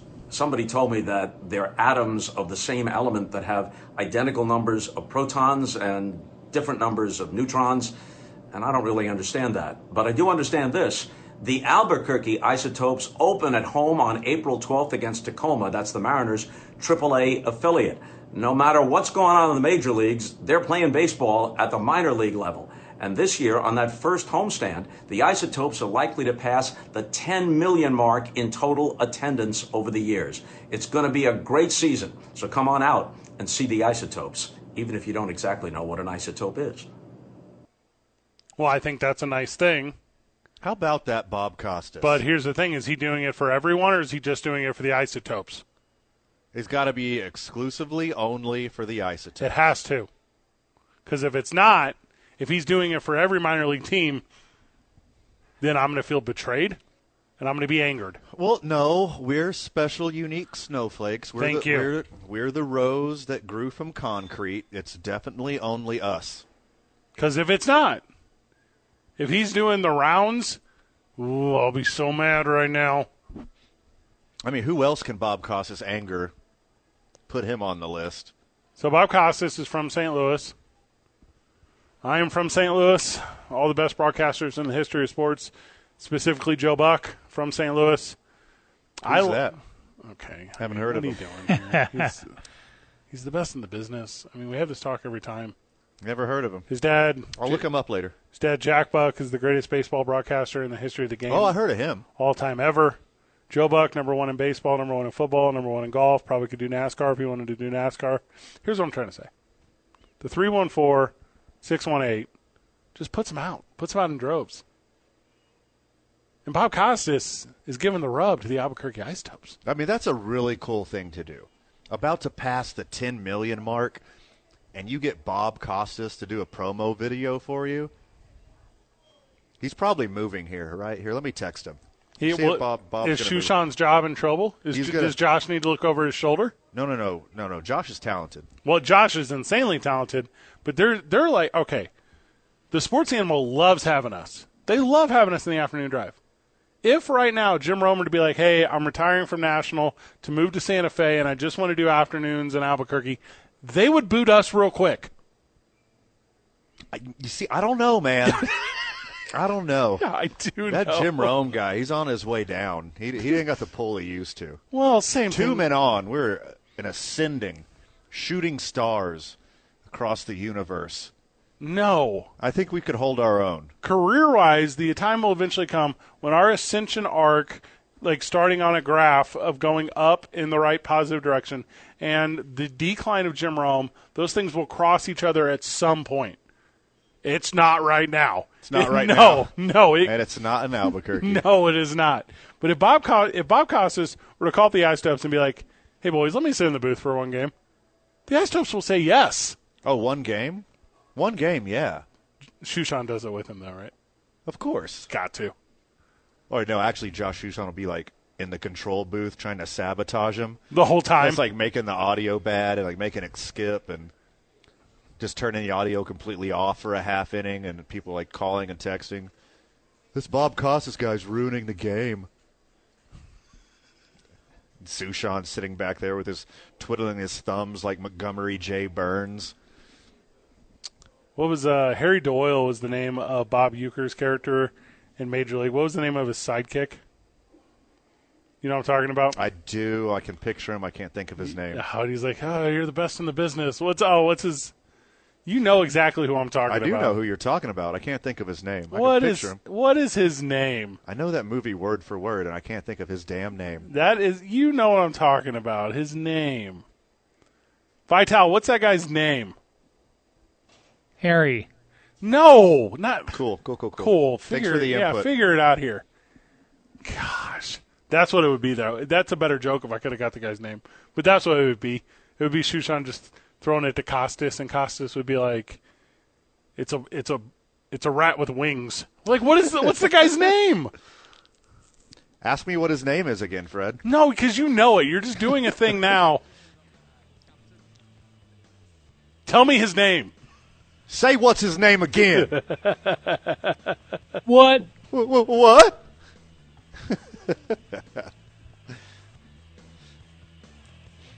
I can't come up with it. I'm being serious. No, I can't either. I'm not even going to try anymore. I was gonna try to Google it. There's no googling him th- on this one. Literally on IMDb in the quote section, it's just called assistant. His, na- his name is Assistant. Oh, poor guy. This isn't fair. That's why I couldn't think of his name, because his name's Assistant. Color man. It's not. It's not even in here. Ugh. YMCA talk after this. Two men on 95.9 FM, AM 610, the sports animal. Welcome back to the program. Joining us on the program, Sarah Ukiley. Sarah, Yes. how's group fitness at the Y? And why haven't we been able to make a class yet? I'm going to tell you it's Van's fault. Uh, yeah, that's what I was going to ask you guys because last time I was on, you said you were going to come to my cycle class this morning, and I did not see either one of you. Well, Fred Valid excuse. Sign me up Mhm. against my will. Mm-hmm. I don't like cycling in place. I like traveling to a place. Okay. I'm not a fan of running in place either. Come on now. Take the I am, I am a fan of ellipticaling in place because it accents my gazelle-like features. so I think that's about it. Will you just take the damn class? I don't understand.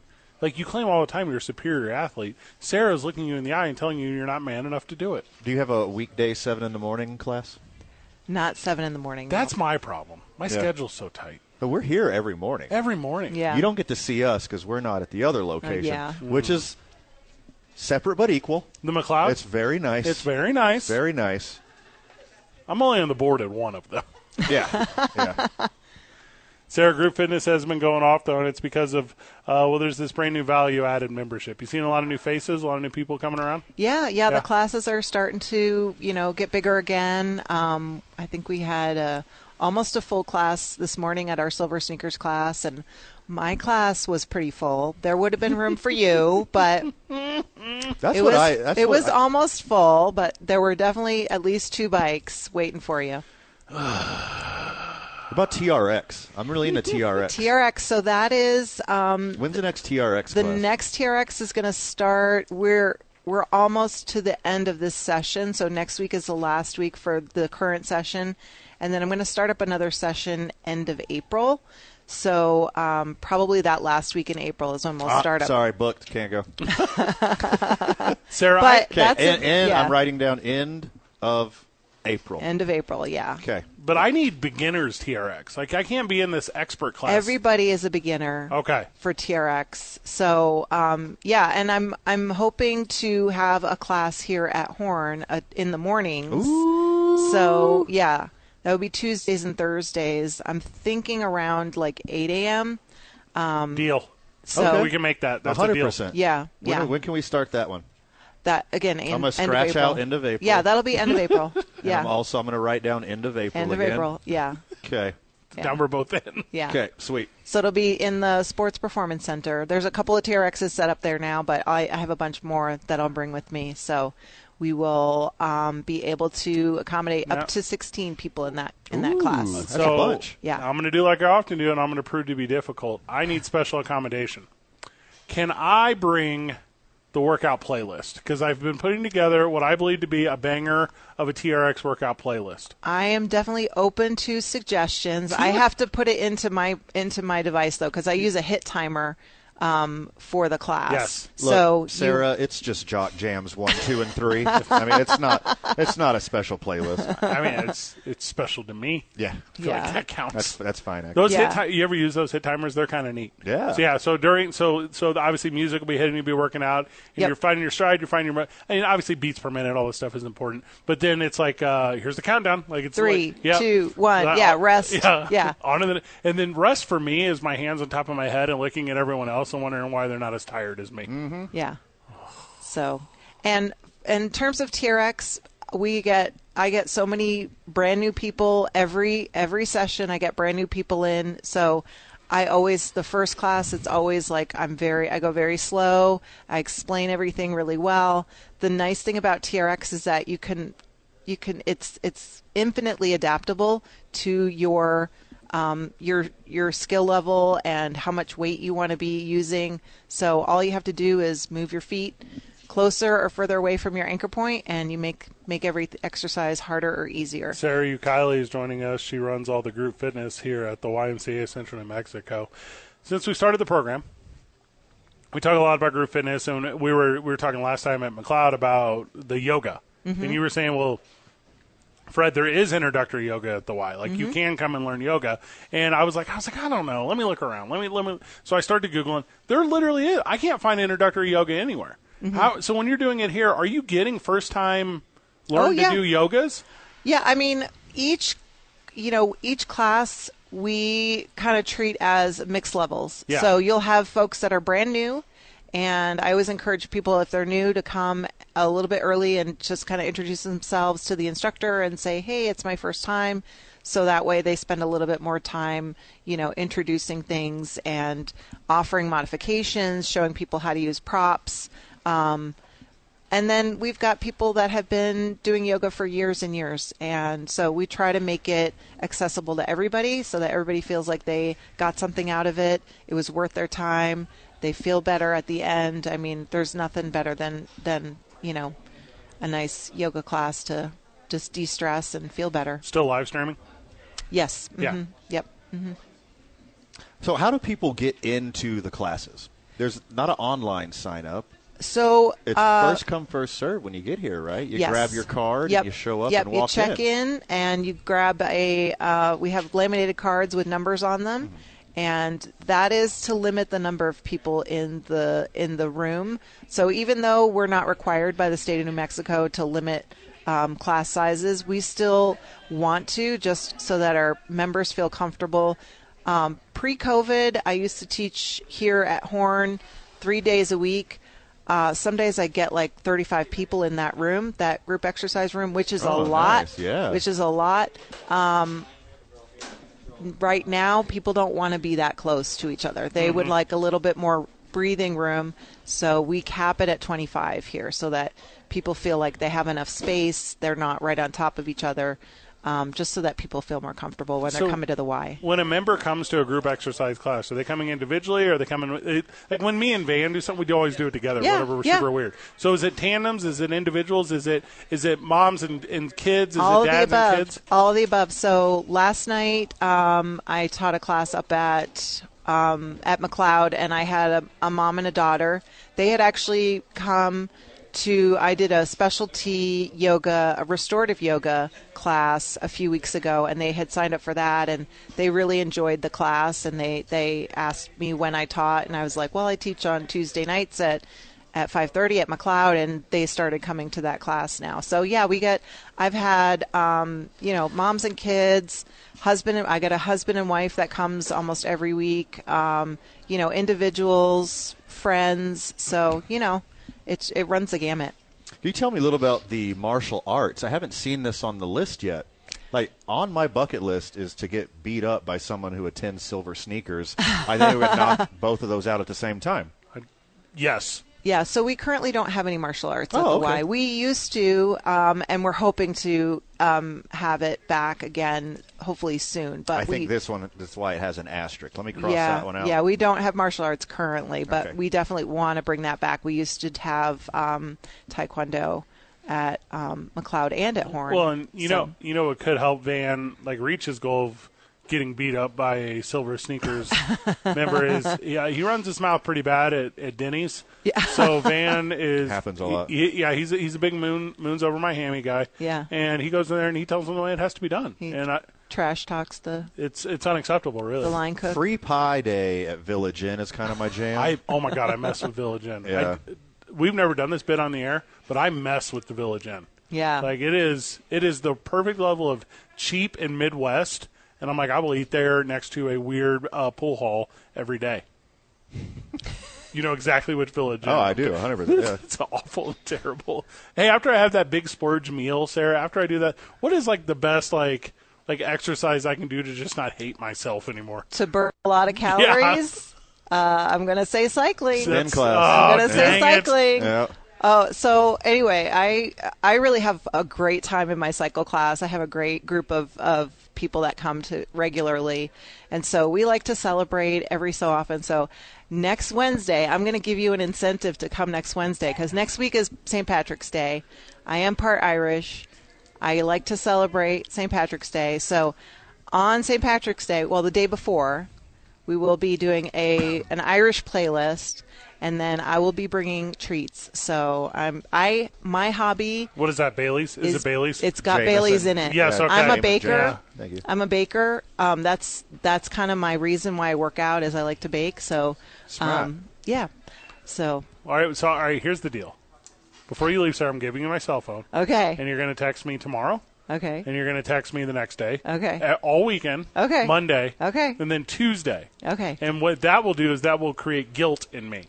and then I will Yeah. and then I will be here on Monday morning because I am here. Then Van will come or Wednesday morning. and Wednesday then- morning. And then Van will well, you come gotta as well. you gotta go up to McLeod though. yes. Yep, What time's the class? nine thirty. Oh, it's so late. Nine thirty Wednesday oh, I'm morning. halfway into my day by then. Oh just my book it? God. Fine, I'll be there. we like being done by like eight. I do. yeah. you ever notice that, like in, in like individuals who use like a health club, where it's like there's certain like like we're the early morning guys, right? Yeah, yeah. But there's a different energy throughout the day. Do you have a favorite energy part of the day? I like that. I like that nine nine to eleven a.m. Yeah? kind of crowd. Yeah, yeah. That's. Uh, I work out early too. I I get my workout in before I teach, so I I will go and I will get my lift in. I usually get there around seven thirty, and I get my lift in, and then I teach my class. But then, yeah, To me, like working out during the day is also the same as taking a nap during the day. When I'm like, oh, there's something else I should be doing. right. Like there's like there's life I should be, but this feels extra good. Yeah. Because I'm doing it right now Yeah. instead of t- taxes. I don't know what else I would do in my adult life, but that's my energy on it. Sarah, anything we missed before we let you go?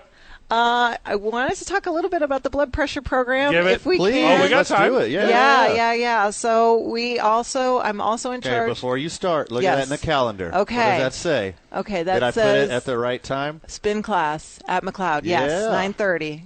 Do I bring my own throw up bag, or how does that work? Uh, yeah, bring your own. Thank you. Okay. Yep. Bring your own water too. Uh, yeah. So the blood pressure program. I also run our wellness program for folks that have hypertension or high blood pressure, and it's a four month program. It's evidence based. It works.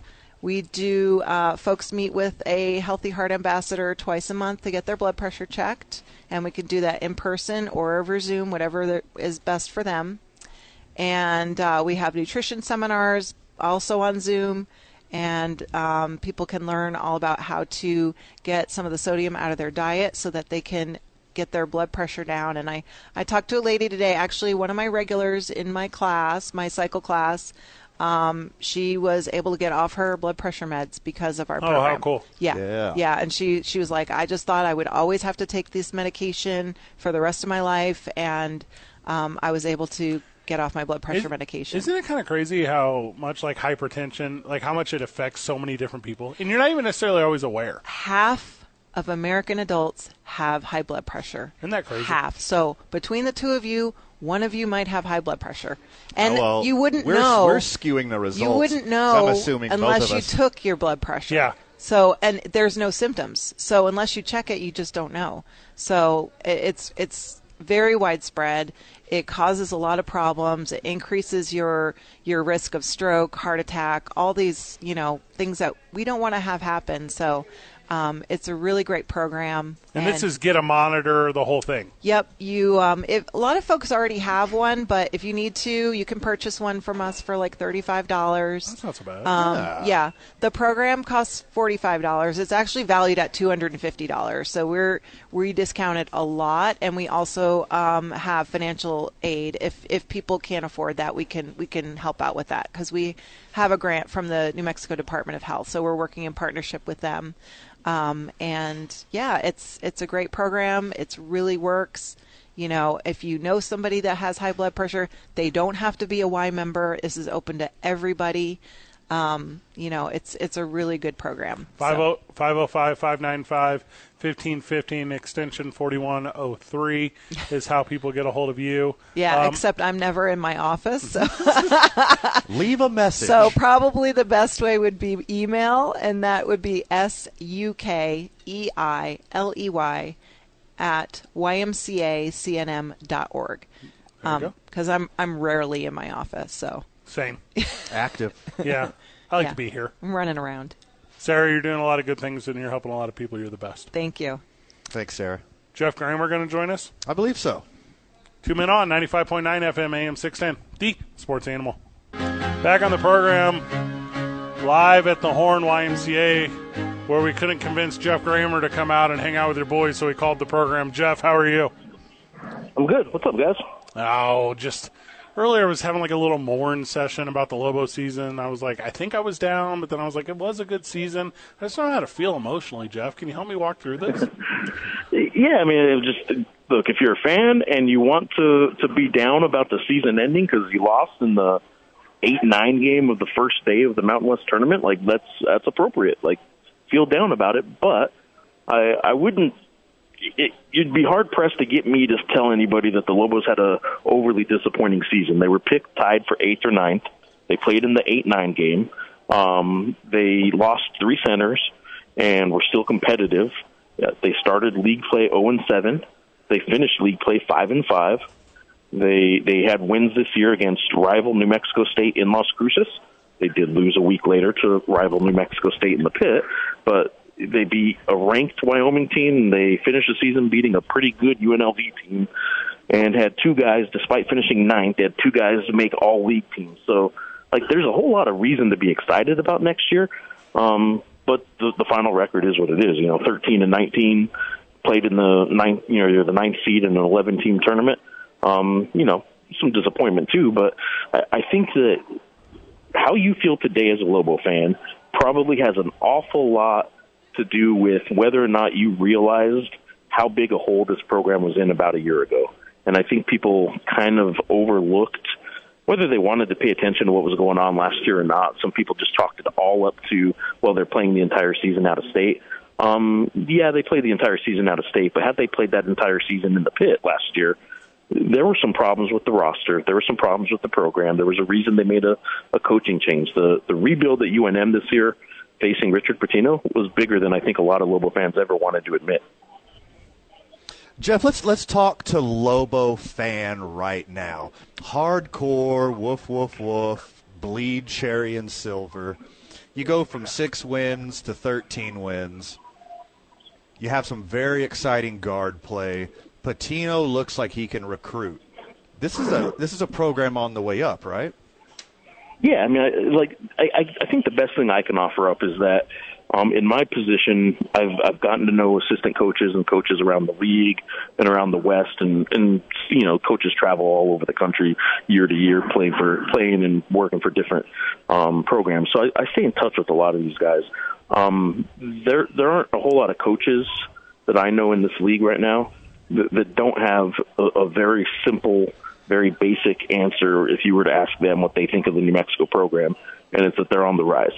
Um, this is a, a league that had a really, really good season. I think they have a chance at four teams in the NCAA tournament. Three are locks. Even if they lose tomorrow, three of the teams are getting in, even with losses, and that's San Diego State, Colorado State, and Boise State. Um, those three teams are in the tournament regardless. Wyoming has a good chance of getting in the tournament. So, in a in a really good year for the league, the the Lobos um, prove that they have a shot to to make a ride, you know, to climb a little bit. And I think what they need in this transfer market world is to get a, a big man or two. And what transfers like is being told, hey, you can get a whole lot of stats. And what he did this year was he told two transfers, Jaelen House and Jamal Mashburn Jr., if you come here, I'm going to let you guys do this. And and he he fulfilled that promise with two guys that that transferred in and had pretty good seasons. And there's a big man who knows that like those two guards put up a lot of shots, which means they can pad their rebounding stats and maybe uh build a nice little resume to make some money professionally one day. So I do think they'll get a good big man. I think they already have you know a thing or two lined up with with some potential big men transfers, but we'll see in the next week or two how many of these players actually jump into the transfer portal. For the Lobos too, they'll, they'll have players leave, um, but none, none of the key players are leaving. I, I think the Lobos are they they got a pretty good foundation for what they're going to be next year too. And the coaches around this league know they're going to be a player in the in the league next year. Bunch of players, first time wearing cherry and silver. New coach wearing cherry and silver. Obviously, the the fandom behind it. I'm not going to say new fans, but a revitalization of fandom. I'll tell you the one newest factor that I didn't think I understand well enough was NIL, Jeff. NIL to me is such a dynamic part of the college game now. Is that effort going to be made outside of the program to make sure that we're incentivizing kids the right way to come out and, and play not just for the boys team but uh, but the women as well? So there's a there's a group that in, in Albuquerque that's already put together some stuff and, and they're is kind of starting that. Um, that's something that the the school can't actually be a part of. They can oversee it to make sure rules aren't being broken, Mm-hmm. but they can't be a part of you know getting local businesses to do that. That that's on the fans. Like the, the fans want to be a part of making NIL something that will help this program recruit. Then then that's something that's a little bit on the fans. Now when I say that, that's I don't mean just you know average Joe fan that you know, was putting his his hard-earned paycheck into buying some tickets to go see the game. Th- Those are the boosters. Those are the business owners around Albuquerque and New Mexico that need to need to figure out how to get a package together. But that's starting to be in the works. There's, I can tell you this: there's not a whole lot of Mountain West schools yet taking advantage of NIL in a big way. Let's get UNLV ahead of it. is UNLV is doing really good, but um, other than other than that, nobody in the Mountain West yet has started to really um, take advantage of NIL. So the, the Lobos still have a chance to to be one of the at the forefront of that if they can get some some stuff together. Lobo men's rebuilding year, new transfers, new coach, kind of expected to get out of the tournament early. Who wasn't expected to get out of the tournament early was the Lady Lobos, number two seed, really good senior leadership. What does the coach tell these girls in the locker room? So what I'll say about, I mean, I, I can't figure it out. Like I, I don't pretend to know Mike and uh, his program as well as I know the men's program, but I can tell you this: like the the women's team has never had a whole lot of success in this tournament since Mike's been the coach, and that's just the reality. That's it's not a criticism. It's just look at the results. He hasn't got out of the quarterfinals a whole lot.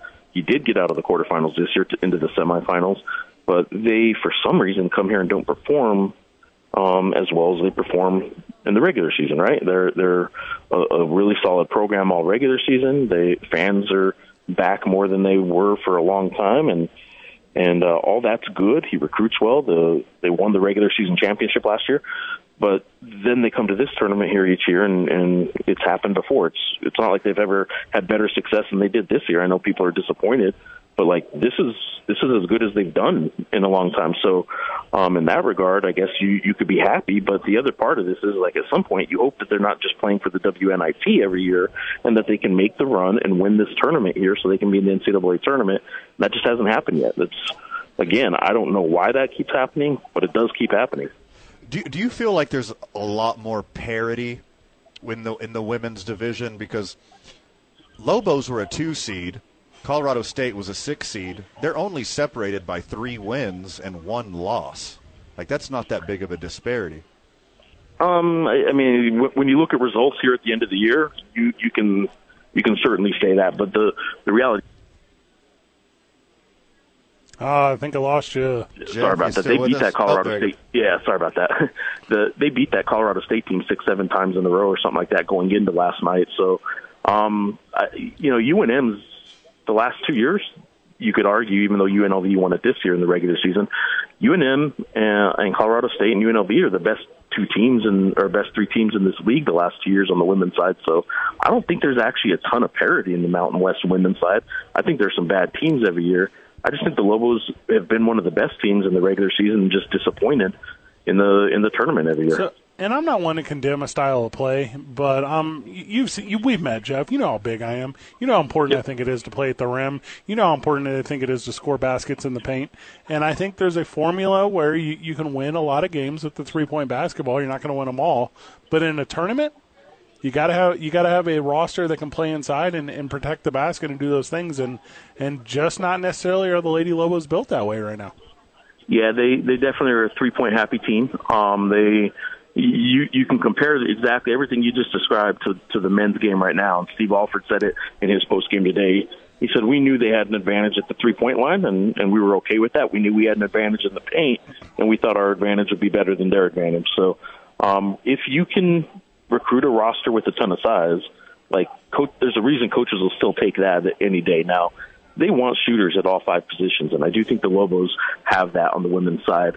Um, it's cliche, but the live by the three, die by the three saying kind of comes into play for the for the Lobo women a little bit. And last night was certainly a die by the three sort of night. Lobos and Lady Lobos fall in back to back days. Your basketball season's over, their basketball season's over. Where do you divert your attention now? What's the next story? What are you what are you covering next? Well, so obviously, I, I mean, I wrote a, a game story today that I don't know if they've posted it on our website yet.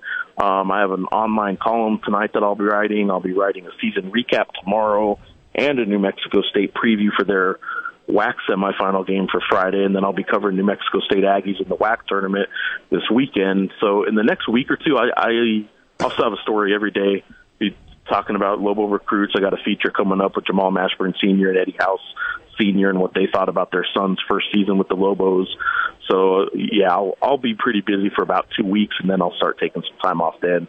But the the, the busiest time of college basketball, obviously, there's games coming up now with all the tournament. So like th- this is a new world of college basketball where the next two weeks are going to be full of players entering the transfer portal and the new players that want to become Lobos saying, you know, I'm I'm transferring to UNM. You'll, you'll see a lot of that in the next two weeks. So what I think I just heard is you need to sit down with me and Van, and we need to be on the comeback episode of Talking Grammar. I think that's what I just heard. yeah, I mean, it could be, man. I, I do need to first of all get that up and running again. But uh, yeah, yeah, it's it's still busy time. I can tell you that. Jeff Grammer, you're the best in the business, and you know what? I, I did. St. Patrick's Day coming up. I mean, we got to figure it out, Jeff. We got to get together. get a get a, uh, a drink or two, maybe, huh? That's how I feel. Jeff Grammer, the best in the business. Thanks, buddy. Thanks, guys. Thanks, Jeff.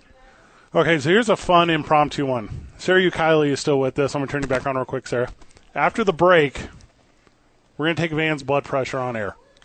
so we took my blood pressure, my blood pressure between the break, and we were like, "Boys looking a little high, floating a little high, little got a little high, bit, a a little, little bit of stress." yeah. And and you said, "Well, if Fred has stress because we're symbiotic, you will also have stress by proxy." Yes. So we're going to do that whenever we get back. Yep. Two men on 95.9 FM and AM 610, the Sports Animal. All right, we're back on the program.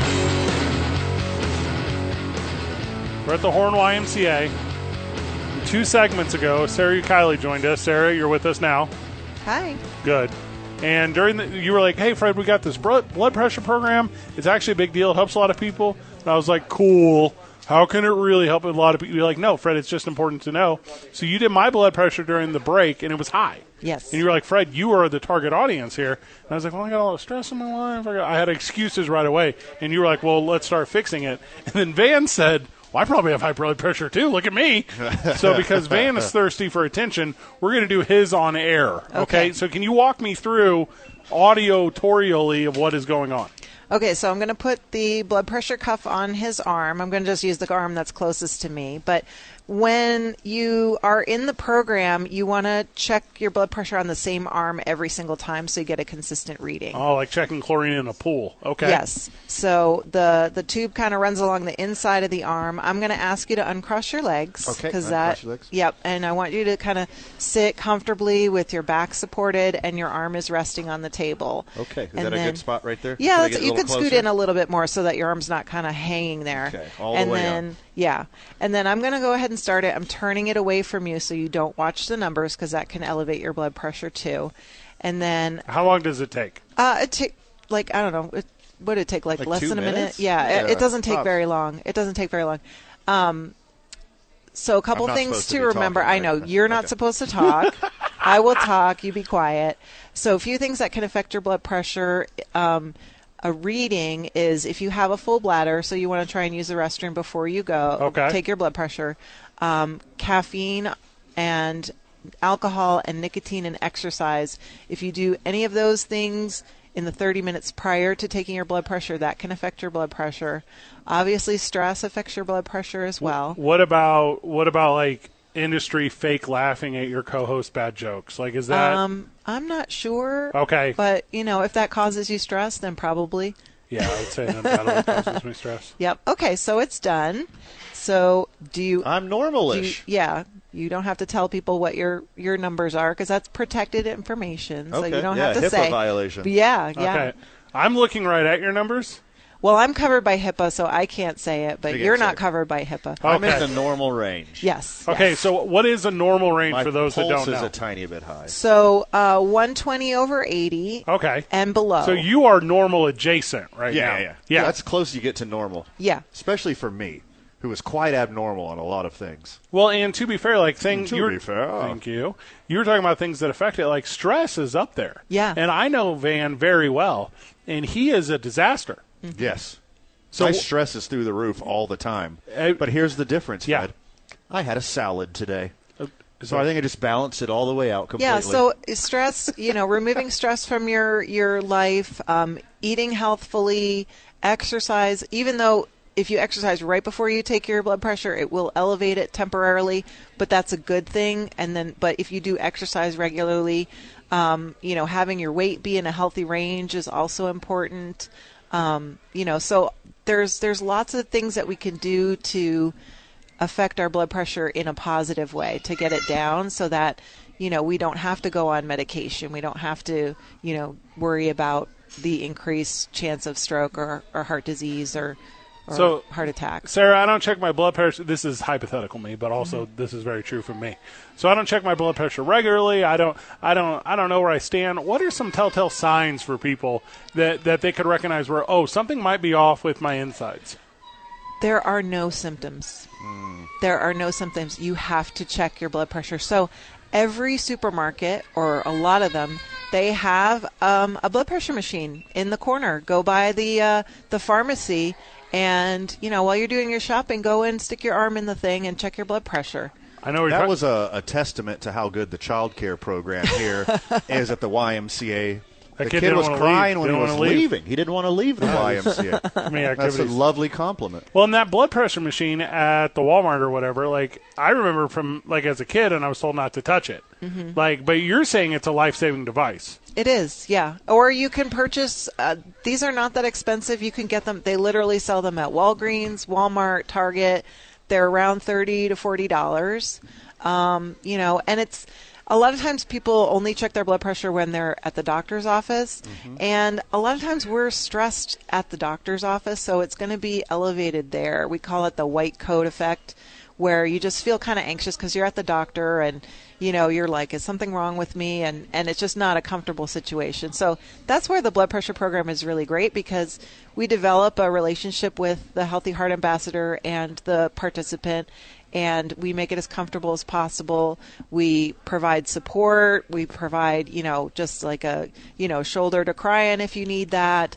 Um, so we're really there to support to support people in their journey to be more healthy. If a friend of the show uh, right now checks their blood pressure and it's high one time, no reason for alarm, right? But if Yeah. but if they check it regularly and it's regularly high, Yeah. they connect with you and then you start them down the path Yes. to, to better health and better happiness. Yes. Yep. Mhm. Love everything about that. Yep. Van, did I miss anything? Yeah, it was kind of a pleasant experience. It wasn't that bad at all. It's like just like a little hug for my arm. Yeah. It was kind of sweet.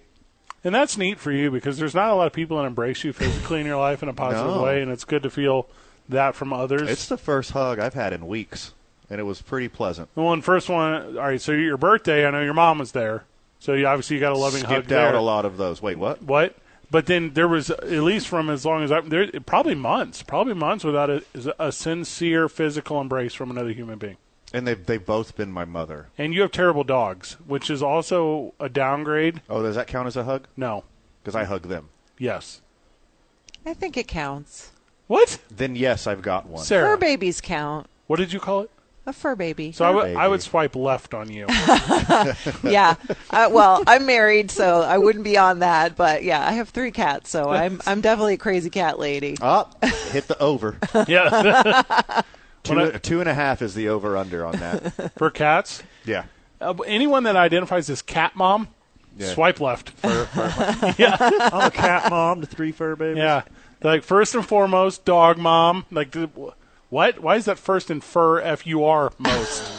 I like I hate everything about you. I don't like the, I don't like the, the, the puns, the bad spelling, the misspelling when it comes to like cat. Like that's a meowsing. Like no. yeah. stop. If Just someone stop. says Yeah. that to me, I say, "Let me press pause." Uh, yeah. Got you. Bad. Sarah, thank you so much. Thank you. Van, I'm surprised you're regular. A lot of things in my life are very regular. Thank you, Diane. My looks, my intelligence, my talent at doing this, height, weight. So doesn't surprise me that much. Blood pressure. Blood pressure. It was regular adjacent. Two points off one way, four the other. I, I mean, we didn't make an announcement. I don't know what you're doing here. You're trying to blow it out of the water. You're trying to make a whole scene. Wrapping this thing up when we get back. Two men on 95.9 FM and AM 610. The Sports Animal. We're having such a good day at the YMCA. and I think I kind of skimmed on the partners, the friends of the show. Thinking of John Lopez Real Estate and Coldwell Banker Legacy. They sponsor the mobile studio. John hasn't been able to join us recently. By the He's way, I- so busy. He's so busy. Like I love his segments. And I like I don't know what John want to be put out there of his personal business, but like you check his so he's like he's low key like dad of the year. Like John is killing it. Like he's at the gym every day with his kids. Like they're always doing he's I know he's about to go on like a little get out of town kind of thing. Like Yeah. he's just the coolest dude. Anyway, thank you, John Lopez. Thank you, Chisholm Trail RV. You got a big event this weekend there in Chisholm. You're going to the Hispano Chamber of Commerce black tie event this Saturday. That's correct. That'll be good. Yeah. You guys going to laugh it up a lot there. We're hanging out with Electric Playhouse Friday night. They're a partner of the show. We like them a lot. And obviously, Thursday we're going to be at O'Neill's. So come hang out with your boys. Come hang out with your boys. You got hey, you got to start warming up now for St. Patrick's Day next week. So join us Thursday. Get your Irish on. Get your sea legs because we're going hard the week after too. There you go. Okay, boys. If I Vital, you're in on this one because you gave it to us during the break. Today's I 9 varsity is the I 9 varsity of sports teams that raise your blood pressure. That's because me and Van had our blood pressure check today. I was high, Van was regular. i9sports.com. League office 280 and i9sports.com. Call the office 505 312 4999. Get your kids started in some youth athletics. All right, Van. What is a sports team that raises your blood pressure? How about a whole friggin' league? Yeah, that's how I feel. Major League Baseball. They are doing their best to throw dirt on the player's name, and luckily I'm able to read between the lines. But this lockout has been a masterclass in public relations, and the MLB is winning this thing in public perception. So the MLB raises my blood pressure. Michael, what team raises your blood pressure? My Green Bay Packers and the ongoing saga of Aaron Rodgers. Even though he said he signed a new deal with Green Bay, he also said uh, people don't understand the whole thing of how this contract works, but I am coming back to Green Bay. So it's ongoing drama with him, and it raises my blood pressure. Yeah, I think anytime Aaron Rodgers speaks in public or has anything to say in public, I'm just holding my breath. And I think holding your breath is bad for your blood pressure. There's something to me about like getting like investing in your fandom so much that like something outside of your control affects you. I don't necessarily think I have a team that hits me that way. I don't think I have that. Uh huh. But what I do have, well, because you're a hardcore St. Louis Cardinals fan, and they've had nothing but success your whole friggin' life. That's a good point. That's an excellent point. But using my WWE fandom as an example, there's nothing more frustrating to me than when WWE does like back to back shows in Texas Like they do like a Monday Night Raw and then like a Friday Night SmackDown, and then come next Monday they're in Phoenix. And it's like, what are you doing, WWE? You could have stopped right here in Albuquerque. Yeah. Like we could have had Yeah. this show.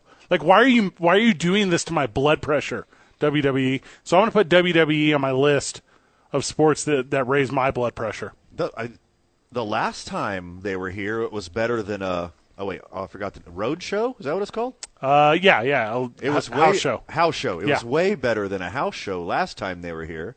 They had all the big dogs. It was the best. Yeah. Yeah, and we laughed, and we cried, and there was a roller coaster of emotion, and I got to woo.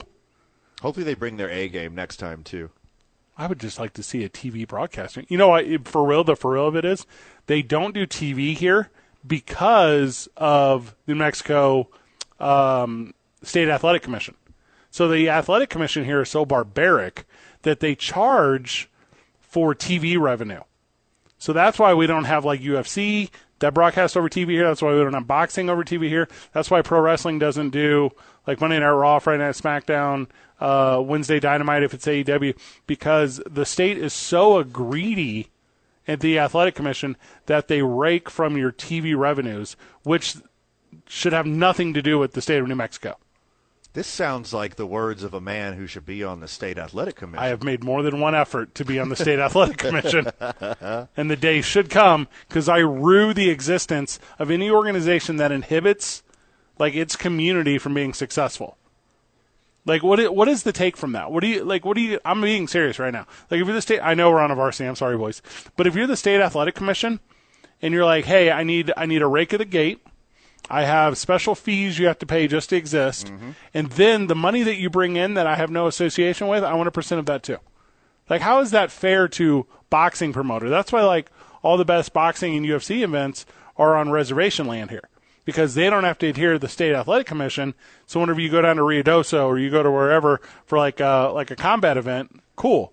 Because the only one in the five years I've been here was the big UFC one that was out at Rio Rancho, which, by the way, was the biggest rake at the gate ever for the Rio Rancho Event Center. And I know what the number is. I don't, I'm not going to put it out there. Uh-huh. But I'm telling you, it was the biggest grossing event in the history of it. And for some reason, the state's like, give us a cut. What? Why? For why? What'd you do? You didn't do anything. What'd you do for these people? Yeah.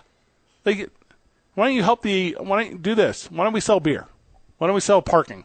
Why don't we sell merchandise? Why don't you, state of uh, New Mexico Athletic Commission, do anything that helps? Give guys a reason to sign contracts here. Why am I on this kick right now? I low key hate the Athletic Association. Well, you're cor- you're correct. It's okay to be that passionate. It's okay to be that upset. Hey, here's my blood you're pressure. Correct. Straight through the roof. Sarah, can you come back and test Fred again after that rant? All right, Van. Anything we missed today? Oh man, we missed a lot, but anything we- we did miss, you can check out on the opening drive tomorrow morning with Jeff, JJ, and A. Marie. Michael, thought it was a good program. Excellent as always. Van, final words. See you tomorrow, Burke. Good job, everyone. GG. Peace out.